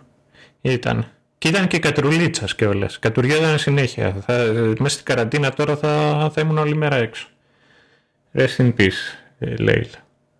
Λοιπόν... Η Λάιλα αποκαλύπτει ότι μπορεί να κατορροπτήσει τις δυνάμεις της Ακαδημίας, δηλαδή η, η, η δύναμη η οποία έχει εκείνη είναι το ότι μπορεί να μιμηθεί τις δυνάμεις των υπολείπων. Και Βάζοντας το κάτω, συνειδητοποιούν ότι έχουν πάνω κάτω την ίδια ηλικία και λένε οι υπόλοιποι, ούψ, είναι και αυτοί ένα από τα σαράντα τρία παιδιά που γεννηθήκαμε τότε την ίδια μέρα και δεν την είχε βρει ο Hargreaves. More family, more drama. Mm-hmm. Άρα τι έκανε με το... Δεν είναι μονάχα ο, ο Luther ο οποίος θέλει να κάνει το με την αδερφή του. Ο Diego τον κέρδισε, το έκανε πρώτος. Οικογένεια Λάνιστερ. Συνεχίζουμε. Ε, τα αδέλφια λένε λοιπόν στη Λάιλα ότι η, η Handler έβαλε τον Five να σκοτώσει τους γονείς της γιατί η, Λάιλα, γιατί η Handler ήθελε ένα παιδί με δυνάμεις για τον εαυτό της ε, και αφού της το πούνε αυτό η Handler τους σκοτώνει όλους μέχρι που σκάει ο τελευταίος Σουηδός και τη σκοτώνει και αυτήν. Ο Five εκεί, ο οποίος είναι λιγάκι, είναι έτοιμος να σβήσει και ο Baby Five, αυτός έχει υπομείνει, είναι έτοιμος να, να σβήσει. Χρησιμοποιεί τις δυνάμεις. Ωχρέσι, μπορώ να κάνω ταξίδι στον χρόνο. Ναι. Είναι πώς που πλέον μαθαίνουμε ότι με το Force μπορούμε να, να θεραπεύσουμε πληγές και σκάει ο Queen Kojin και λέει τι τώρα, τι, πότε. Γιατί δεν, γιατί δεν μου το είπατε αυτό πιο πριν. Έτσι έγινε και εκεί. Ο Five χρησιμοποιεί τις δυνάμεις του. Επιστρέφουν λίγα λεπτά πιο πριν. Σταματάει τη Handler. Ούτως ή άλλως ο Σουηδός τη, τη σκοτώνει. Αλλά αποφασίζει να σταματήσει την όλη διαδικασία. Η, η Λάιλα, η οποία είναι μπερδεμένη, σηκώνεται και φεύγει. Η Βάνια εν τέλει καταφέρνει. Βρίσκει τον Χάρλαν, τον ηρεμεί. Γι' αυτό το λόγο είχε πάει ούτως ή άλλως. Αλλά δεν πάει το ίδιο καλά η κατάσταση με τη Sissy. Βλέπουν ότι δεν προχωράει και το σταματάνε. Ο Herb, ο Super Herb γίνεται αυτός ο ηγέτης της επιτροπής. Ήταν δίκαιο και έγινε πράξη. Ακριβώς. Και ότι δίνει... λείπει σε μπόι και λαιμό, το έχει σε ψυχή και καρδιά. Ναι, είναι τέτοιο. Είναι, είναι ο The Boys και αυτός. Είναι μια, ένα χαρτοφύλακα στα παλικάρια και αυτά επιστρέφουν το δύο χιλιάδες δεκαεννιά. Η Allison δίνει ένα γράμμα στο Ray. Ο, ο Σουηδός κάνει ένα καινούριο ξεκίνημα και, που αλλού, και από πού άλλο να ξεκινήσει παρά από το κάλυπτο του Klaus. Ένα άλλο. ε, και η Sissy ξεκινάει μια νέα ζωή με τον Harlan, ο οποίος φαίνεται ότι διατηρεί κάποιες ικανότητες. Το δύο χιλιάδες δεκαεννιά σκάνε τα, τα παιδάκια μας στην Ακαδημία και εκεί ανακαλύπτουν ότι ο πατέρας τους, ο Reginald, είναι όλος ζωντανός. Αλλά δεν τους αναγνωρίζει γιατί κάτι έχει αλλάξει στο timeline και εκεί που έχουν φτάσει δεν υπάρχει Umbrella Academy. Στη θέση του υπάρχει το Sparrow Academy που αποτελείται και αυτό από πέντε διαφορετικά παιδιά. Έναν υπτάμενο πράσινο κύβο, αυτό δεν το κατάλαβα ποτέ. Και ο μοναδικός ο οποίος μοιάζει με το δικό του στο timeline. Μπορεί να είναι, είναι... κύβος λαχανικών, ξέρω. Ναι, παίζει. Ε, ο μοναδικός ο οποίος μοιάζει είναι ο Ben, ο οποίος πλέον είναι το νούμερο ένα. Και εκεί τελειώνει η season δύο και περιμένουμε με το καλό να σκάσει η season τρία. Γιατί η αλήθεια είναι ότι ήταν μια ωραία τσαχπινιά, ένα ωραίο twist και θα έχει τζέρτζελο η επόμενη σεζόν, εύχομαι. Ελπίζω αυτό να είναι το τζέρτζελο και όχι να μάθουμε πάλι ότι ξανατελειώνει ο κόσμος. Ε, ε, κάποια στιγμή κάτι από αυτό πρέπει να σταματήσει, κάτι πρέπει να γίνει. Δηλαδή εντάξει ρε Μπάρι, σταμάτα με το Speed Force. Συγγνώμη, για ποια σειρά κάνουμε? Σίγουρα εντάξει, ας, ας το Speed Force, ας το Speed Force. Λοιπόν, ωραία, λοιπόν τα φέραμε έτσι... λίγο βόλτα. Να πούμε τώρα πιο στα σοβαρά την κριτική μας θέση, ας πούμε, για, τη, για την κατάσταση.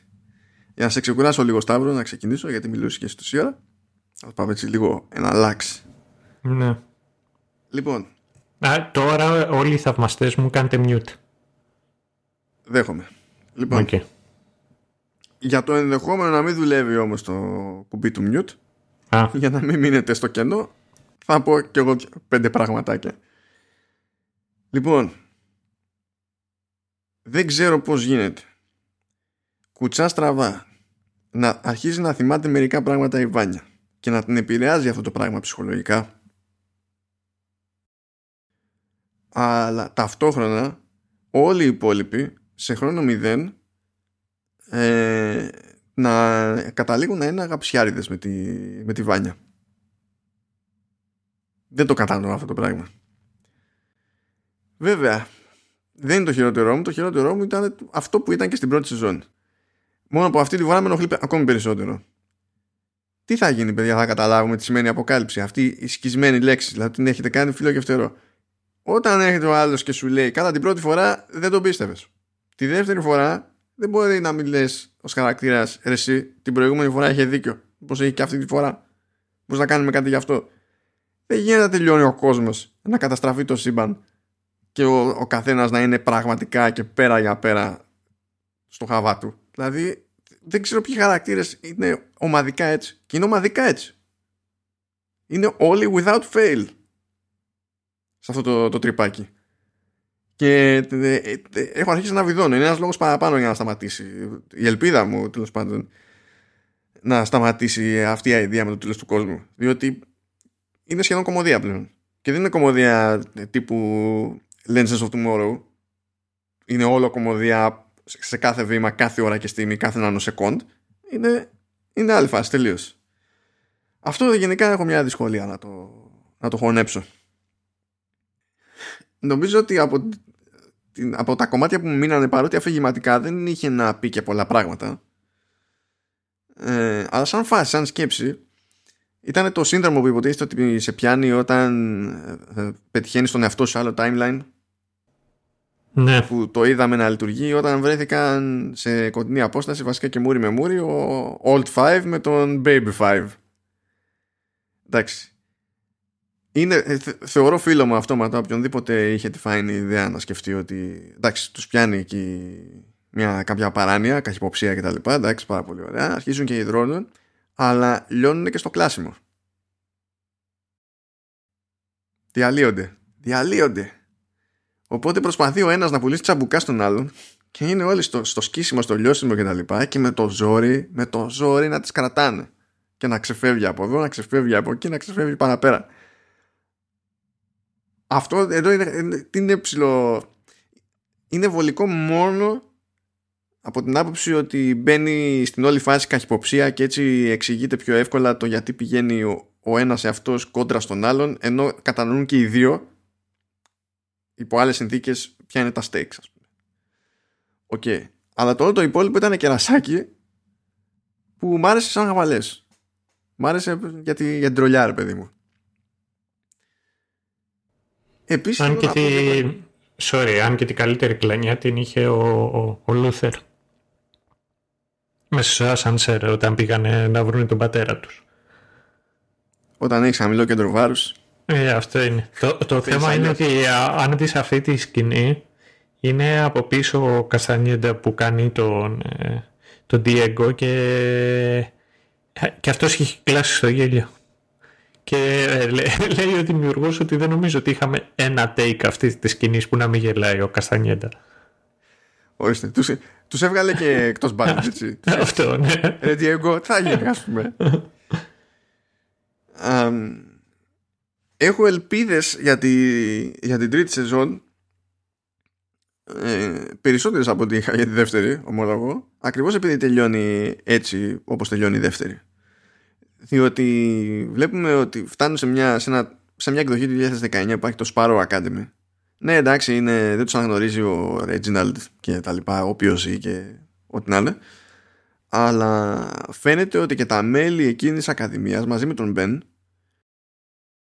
έχουν γαλουχηθεί σε διαφορετικά ιδεώδη και φαίνεται να είναι πιο τσαμπουκαλεμένοι, πιο υπονοείται τουλάχιστον ότι είναι πιο, πιο άγριοι, πιο βάναυση και δεν θα τους ενδιαφέρει με τον ίδιο τρόπο το πώς θα πετύχουν κάτι, περισσότερο το να το πετύχουν. Σίγουρα μεγάλη διαφορά σε σχέση με όσα είδαμε και στην πρώτη σεζόν, που είχαμε τα παιδιά που δίσταζαν να χρησιμοποιήσουν σε κάποιες περιπτώσεις τις δυνάμεις τους γιατί δεν νιώθουν και πολύ καλά, ή ως ενήλικες είχαν καταλήξει να έχουν ενοχές ή τραύματα ακριβώς από αυτές τις δραστηριότητες που είχαν από την παιδική τους ηλικία κτλ. Φαίνεται στο Sparrow Academy όλο αυτό να μην ισχύει. Και είναι ένας, εντάξει, ένας προφανής τρόπος στον οποίο μπορούν να, αυτά τα δύο γκρουπ να έρθουν σε, σε σύγκρουση. Αλλά ανάλογα με το χειρισμό μπορεί να έχει ζουμί. Οπότε ενώ η γενική μου εικόνα για τη δεύτερη σεζόν είναι πάνω κάτω η ίδια με την εικόνα μου από την πρώτη σεζόν και δεν πέταξα τη σκούφια μου ούτε για την πρώτη ούτε για τη δεύτερη, το κλείσιμο της δεύτερης αισθάνομαι ότι μου αφήνει ένα περιθώριο να ελπίζω σε κάτι άλλο. Βέβαια, άμα σκάσει τρέιλερ και όχ, το τέλος του κόσμου, θα φροντίσω εγώ να έρθει το τέλος του κόσμου. Mm. Κοίταξε, μπορεί να είναι και... Δεν έχει... Ε, ε, για, για μένα εξαρτάται το πώς αποφασίσουν πλέον να το... Ε, να το αντιμετωπίζουν το τέλος του κόσμου. Γιατί θα σου πω το εξής, μπορεί να είναι το main event και να βλέπεις ότι κάθε φορά να, το, να είναι μια πρόφαση για να ε, έχουν και μια διαφορετική αντίδραση. Ωραία, το, το δέχομαι αυτό. Εντάξει, οκ. Okay. Τότε τουλάχιστον πρέπει να μην μπαίνουμε στο ίδιο τρυπάκι το ότι και καλά προσπαθούμε να μαζευτούμε, να συνεννοηθούμε για να καταστρώσουμε ένα σχέδιο και να το κάνουμε πράξη, και αυτό το απλό, το διαδικαστικό, να είναι το πιο δύσκολο που υπάρχει στο σύμπαν. Τουλάχιστον αν θες να το δυσκολέψεις, βάλε άλλου τύπου εμπόδια και όχι τα διαπροσωπικά, μόνο τα προσωπικά σκαλώματα του καθενός. Δηλαδή αν μου πεις ότι ε, η καινούργια ομάδα, το Sparrow Academy, δημιουργεί πρόβλημα στο να καταφέρουν ό, όλοι αυτοί να συντονιστούν, είναι μια εκδοχή που μπορώ να δεχτώ. Άμα τους δω πάλι ο καθένας να πίζει ξανά μανά με τα ίδια προσωπικά, εντάξει, δηλαδή το καταλαβαίνω ότι και στην πραγματικότητα ο καθένας έχει τα κόμπλεξ του και ο καθένας έχει τα, τα προσωπικά του, αλλά δεν γίνεται αυτό να είναι το ένα και μοναδικό plot device ουμπεράλες, δηλαδή ή Μάρκον. Ξέρω εγώ. Να, μαζί σου. Η μεγαλύτερη μου απογοήτευση εμένα ήταν ο Μπάρμπα Five. Για ποιο λόγο? Γιατί κυ- κυρίως δεν τον περίμενα έτσι όπως ήταν. Περίμενα ένα διαφορετικό ο, ο, χαρακτήρα. Ναι, μεν είναι ο ίδιος ο ηθοποιός ο οποίος είχε παίξει και στην πρώτη σεζόν όταν πάει η Handler και όταν βρίσκει. Αλλά δεν ξέρω, ίσως μου έχει μείνει πιο πολύ στο μυαλό μου η εικόνα του από το κόμικ, που είναι έτσι ένας πιο ξερακιανός ε, τύπος. Και, και εμφανισιακά, π.χ. το μουστάκι δεν, δεν με χαλάει. Το, το μουστάκι σε συγκεκριμένες περιπτώσεις το γουστάρω. Κάτι άλλο στη Σταύρο. Ναι, για τον Owen. Π.χ. αγαπημένο μου μουστάκι Henry Cavill στα, στο Mission Impossible. Υπέροχο μουστάκι αυτό. Υπέροχο μουστάκι ήταν και μετά από την τεχνητή αφαίρεσή του. Ναι, αυτό. Φαντάσου πόσο φοβερό ήταν που δεν, που δεν μπορούσε να το αφαιρέσουν. Ε, δεν ξέρω, με χαλάσαν τα μαγουλάκια, με χάλασε η κυλίτσα... Αλλά κυρίως με χάλασε το ότι δεν είναι, δεν είναι το ίδιο Dick όπως είναι ο, ο Baby Five. Γιατί η απόσταση μεταξύ τους δεν είναι, δεν είναι χρονικά μεγάλη. Γιατί βλέπουμε εκεί το Barba Five που μπαίνει μέσα στο πορτάλ. Ε, εμφανίζεται στη, στο πρώτο επεισόδιο της πρώτης σεζόν. Όπως κάει εκεί, γίνεται μικρός μετά την κηδεία του πατέρα του και λέει ότι ο κόσμος θα καταστραφεί σε μερικές μέρες. Οπότε ο Baby Five με τον Barba Five χρονική απόσταση έχουν πόσο, δύο εβδομάδες? Πες δύο εβδομάδες. Αυτή είναι η διαφορά τους η ηλικία εκεί. Ναι, ναι. Αλλά... Τέλος πάντων αμεληταία. Ναι. Οπότε περίμενα λιγάκι σαν χαρακτήρες κάπως να μοιάζαν λίγο περισσότερο μεταξύ τους. Και σύν της άλλης ε, η μεγάλη διαφορά έχει να κάνει και με το ότι ο Aidan Καλάχερ που κάνει το, τον Five, το κανονικότατο, το Baby Five, είναι... έχει την καλύτερη ερμηνεία, είναι, είναι πολύ χαρακτηριστικός και μάλιστα είναι πολύ ωραίο το ότι παρότι είναι, έχει ένα πρόσωπο το οποίο, πώς να σου πω, δεν είναι το cool το παιδί, φαίνεται λιγάκι σαν σπασικλάκι ε, και όμως είναι μπάντας, όπως και να το κάνεις είναι μπάντας, ενώ ταυτόχρονα έχει και, μια, έχει και τη βαρύτητα του μεσήλικα, ενώ ο άλλος ο οποίος έκανε τον εαυτό του σαν μεσήλικα ήταν... Εντάξει, ήταν και η, και η κατάσταση περίεργη, αλλά ήταν σαν ψηλού καρικατούρα. Είναι σαν περισσότερο ο πιτσιρικάς να πετύχαινε τον, τον μεγαλύτερο του εαυτό παρά ο μεγαλύτερος εαυτός να πετυχαίνει τον χαρακτήρα τον οποίον έχει χτίσει ήδη ο Καλαχέρ σε δύο σεζόν. Α, δεν ξέρω πόσο πέρα για πέρα στραβώ να το θεωρήσω αυτό, γιατί από τη μία ε, βλέπουμε τον γυρεότερο, τέλος πάντων, ας το πούμε έτσι, γυρεότερο Five σε σκηνές όπου αναγκαστικά υπάρχει και ο άλλος, υποτίθεται ότι ξέρεις, αρχίζει και δουλεύει και το σχετικό σύνδρομο που τους βγάζει εκτός ισορροπίας. Από την άλλη, ε, μπορεί δύο εβδομάδες ή το τέλος πάντων όσο είναι που έχουν απόσταση στην πραγματικότητα ως προς την ηλικία να είναι πάρα πολύ μικρό χρονικό διάστημα, αμεληταίο, αλλά ο άλλος έχει περάσει και ότι πέρασε για να γλιτώσει στο τσακ μια καταστροφή του κόσμου που τη γλίτωσε και δεν τη γλίτωσε. Στην ουσία κατέληξε από το ένα πρόβλημα στο άλλο πρόβλημα. Νομίζω ότι αυτό που περιγράφεις κατόπιν εορτής όμως, γιατί δεν φαινόταν έτσι στην αρχή, ε, είναι πιο στραβό στην πρώτη σεζόν. Γιατί στην πρώτη σεζόν είχαμε δει, mm-hmm. υποτίθεται τον το ξεμοναχιασμένο Five να είναι στην ερημιά και να του έχει στρίψει και μετά να μπαίνει στη δούλεψη του, του Commission και τα λοιπά και κάπως υπονοείται ότι μπήκε σε μια ρουτίνα και ας το πούμε ότι ήρθε στα σύγκαλά του μετά πολλά, αλλά δεν στο δείχνουν και ξεκάθαρα ότι ξέρεις ήρθε όντως στα σύγκαλά του και το, το συνδέεις με στο μυαλό σου τέλος πάντων ότι είναι λογικό να, να, να είναι σπασικλάκι, ξέρω εγώ, ο νεαρότερος εμφανισιακά Five. Οπότε με αυτά και με αυτά, γνωρίζοντας πώς είναι ο, ο Five μετά από την πρώτη τέλος πάντων καταστροφή του κόσμου, ας το, ας το πούμε έτσι, γιατί μετά από αυτή την εμπειρία καταλήγει, κάνει αυτό το πισωγύρισμα στον χρόνο και συναντά την προηγούμενη εκδοχή του εαυτού του κτλ, μου βγάζει λιγότερο νόημα αυτό που, που είδαμε σαν συμπεριφορά στην πρώτη σεζόν. Είναι λίγο ανάποδη σκέψη. Ναι. Αλλά υπάρχει σημαντική διαφορά στο τι υποτίθεται ότι έχει μεσολαβήσει. Γιατί περνάμε από τη φάση που ήταν ένα γρανάζι εκτελεστής και τα λοιπά, στο να έχει κουμαντάρει και να έχει γλιτώσει ωριακά από το τέλος του κόσμου. Μπορώ πιο εύκολα να δεχτώ ότι τον έχει κάνει πιο σπάσιμο νεύρων το δεύτερο παρά το πρώτο. Δεν ξέρω. Πραγματικά δεν ξέρω. Είναι ψηλό μυστήρια κατάσταση. Ε, του, τουλάχιστον εμένα αυτή είναι η δικιά μου εντύπωση. Περίμενα κάτι διαφορετικό σαν Barba πέντε.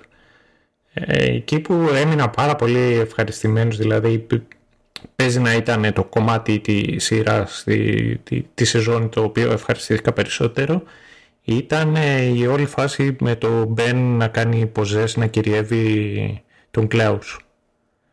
Και ήταν καταπληκτικός ο Ρόμπερτ Σίαν, ήταν τρομερός στο πώς έπαιζε τον Μπεν.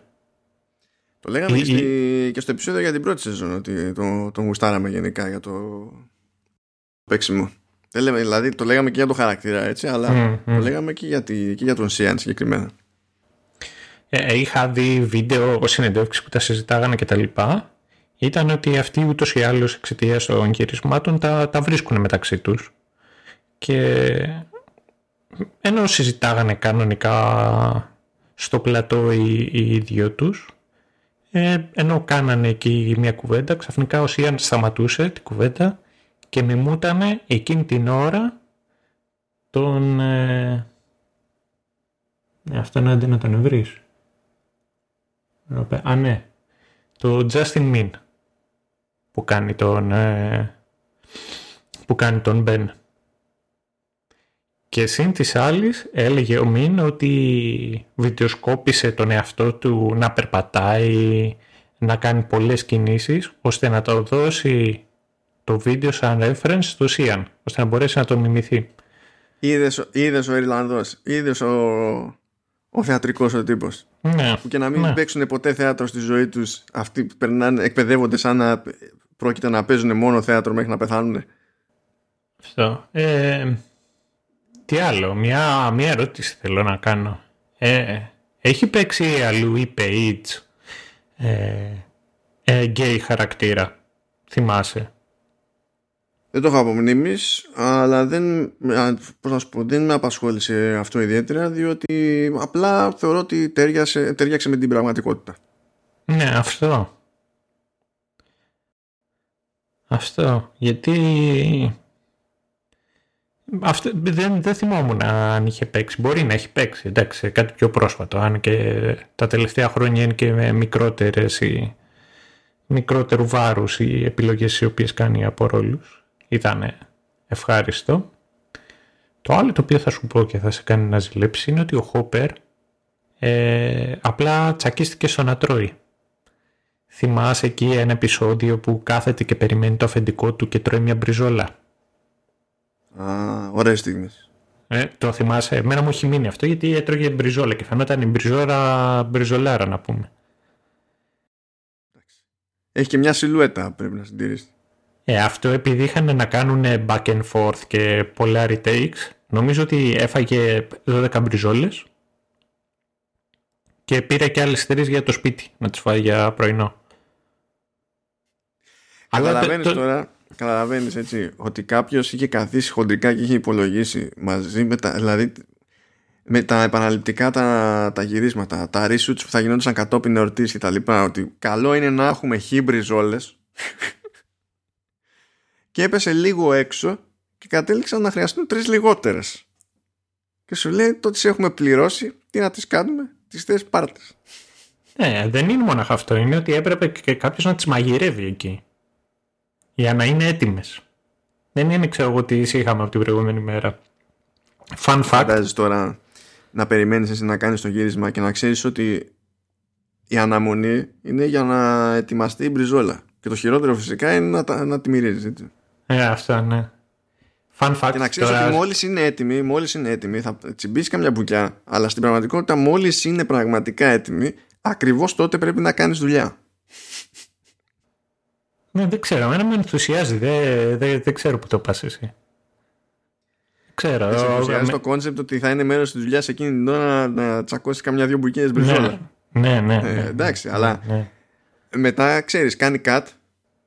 Ναι, και, και τρώω καινούργια μπριζόλα. Έλα. Και θα φάω καινούργια μπριζόλα. Τι, έπρεπε να την ξεκινάει πάντα από την αρχή? Δεν το θυμάμαι αυτό. Ναι, άμα είναι για λόγους continuity. Άμα ξανακάνουν retake, τι μας σημαίνει μπριζόλα? Όχι, δεν μας σημαίνει μπριζόλα, αλλά για το αν πρέπει να φαίνεται ότι της λείπει, δεν της λείπει ή δεν κομμάτι αυτό. Γιατί δεν θυμάμαι το πλάνο, αν ήταν... Εγώ δεν θυμάμαι, ξεκινάει εκεί, είναι, είναι στην αρχή ολόκληρη του. Την εφέρνουν, παπ, κόβει και μετά είναι συγκεκριμένο. Κόβει, τρώει.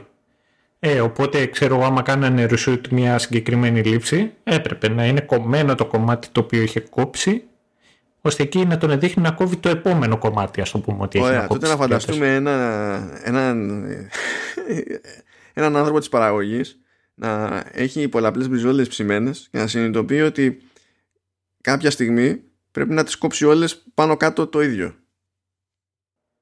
Ναι, σταδιακά, ναι. Εκεί σε διάφορες φάσεις. Αυτή είναι δουλειά. Αυτή είναι δουλειά. Α, γιατί αυτή αυτός είναι θα έχει περάσει καλά. Γιατί εκεί που θα κόβει δεν υπάρχει κανένας λόγος να πετάξει την μπουκιά. Θα την ε, μπούκωνε ο ίδιος. Και άμα είναι vegan.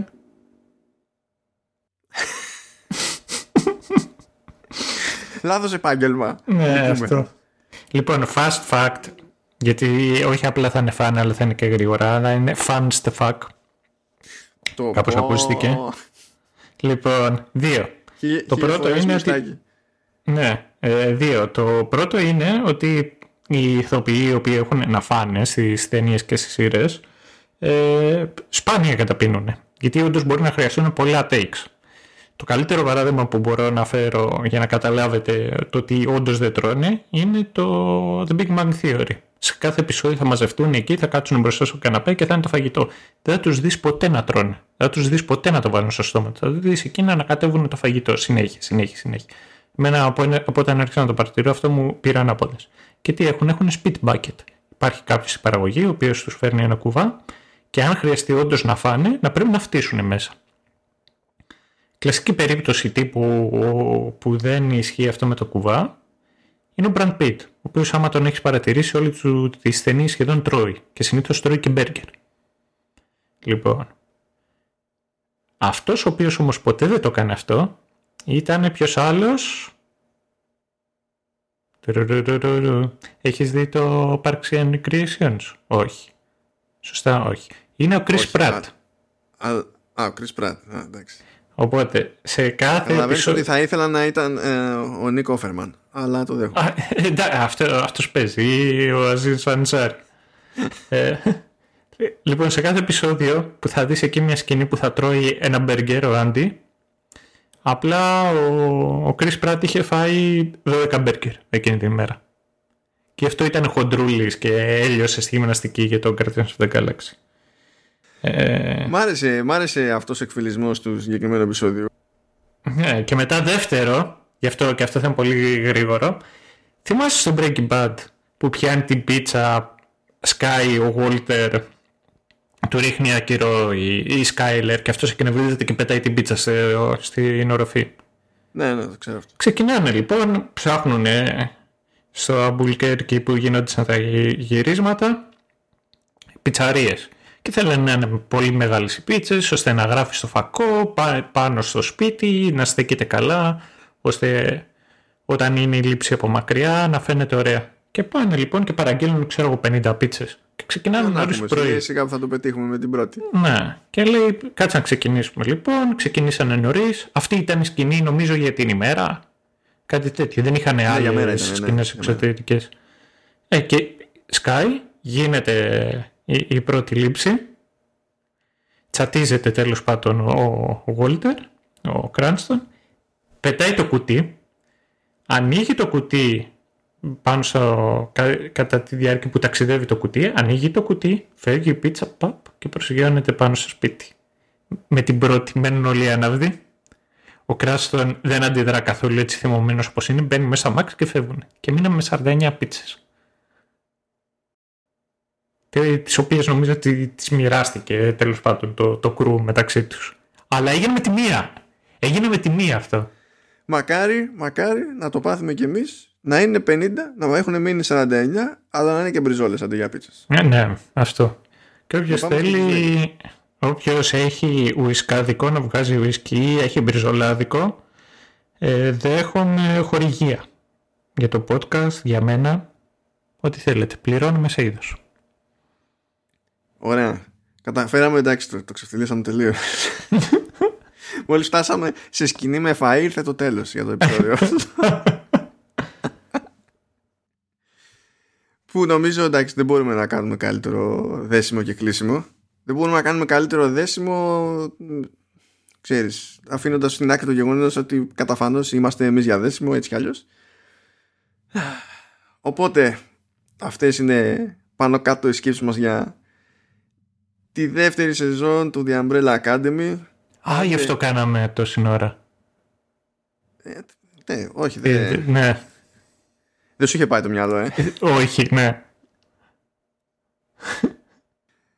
Ε, πάει λοιπόν η δεύτερη σεζόν. Είμαι περίεργος, όπως είπα, να δω τι θα γίνει με την τρίτη. Ε, επιτρέπω στον εαυτό μου να ελπίζει για λίγο.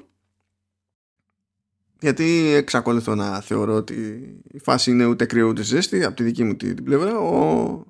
Ο Σταύρος είναι λίγο πιο θετικός, με την ίδια λογική που πάντα είναι λίγο πιο θετικός και για το Legends of Tomorrow. Ναι, ζήτω. Το, το καταλαβαίνω, δεν, το, δεν θα τον κακίσω. Οπότε, ξεπερδεύουμε και με αυτό και παίρνουν σειρά τα υπόλοιπα που έχουμε στο μενού. Έχουμε βγάλει κανονικά πρόγραμμα εκπομπών σίγουρα μέχρι το τέλος του έτους. Ξέρουμε ακριβώς τι έχουμε να κάνουμε. Αυτό δεν σημαίνει ότι δεν θα βρούμε τρόπος να το κάνουμε στραβά, να το καταφέρουμε κάπως. Οπότε, Σταύρο, τι έχεις να πεις? Σκέφτομαι πως σταματήσουμε το showruns και, και πιάσουμε για φαγητά που μας αρέσουν. Όχι, δεν θα απαντήσω, γιατί άμα απαντήσω θα μιλάμε για άλλη μισή ώρα. Γιατί πήγα να πετάξω ιδέα σχετική και δεν θα μας βγει σε καλό. Οπότε άστο, άστο. Δεν θέλει να σας χαιρετήσει, θέλει να μιλάει για φαΐ ο, ο Σταύρος. Οπότε... Ψέματα, ψέματα. Λοιπόν, σας ευχαριστώ πολύ που μας ακούσατε. Να είστε καλά. Ε, όπως πάντα περιμένουμε τις προτάσεις και καλή όρεξη, ε, καλά να περνάτε και τα λέμε πάλι με το καλό τέλος Νοέμβρη. Ε, χοντρικά, ναι, χοντρικά, κάπου εκεί πέρα θα είμαστε. Θα μας ξαναακούσετε. Καλή υπομονή. Τι να πω, καλή υπομονή και για, τη... και για την υπόθεση με την καραντίνα βέβαια. Κοίταξε, ξέρω εγώ, άμα πεινάσατε, ελπίζω να έχετε κανένα delivery της προκοπής. Ναι, ισχύει.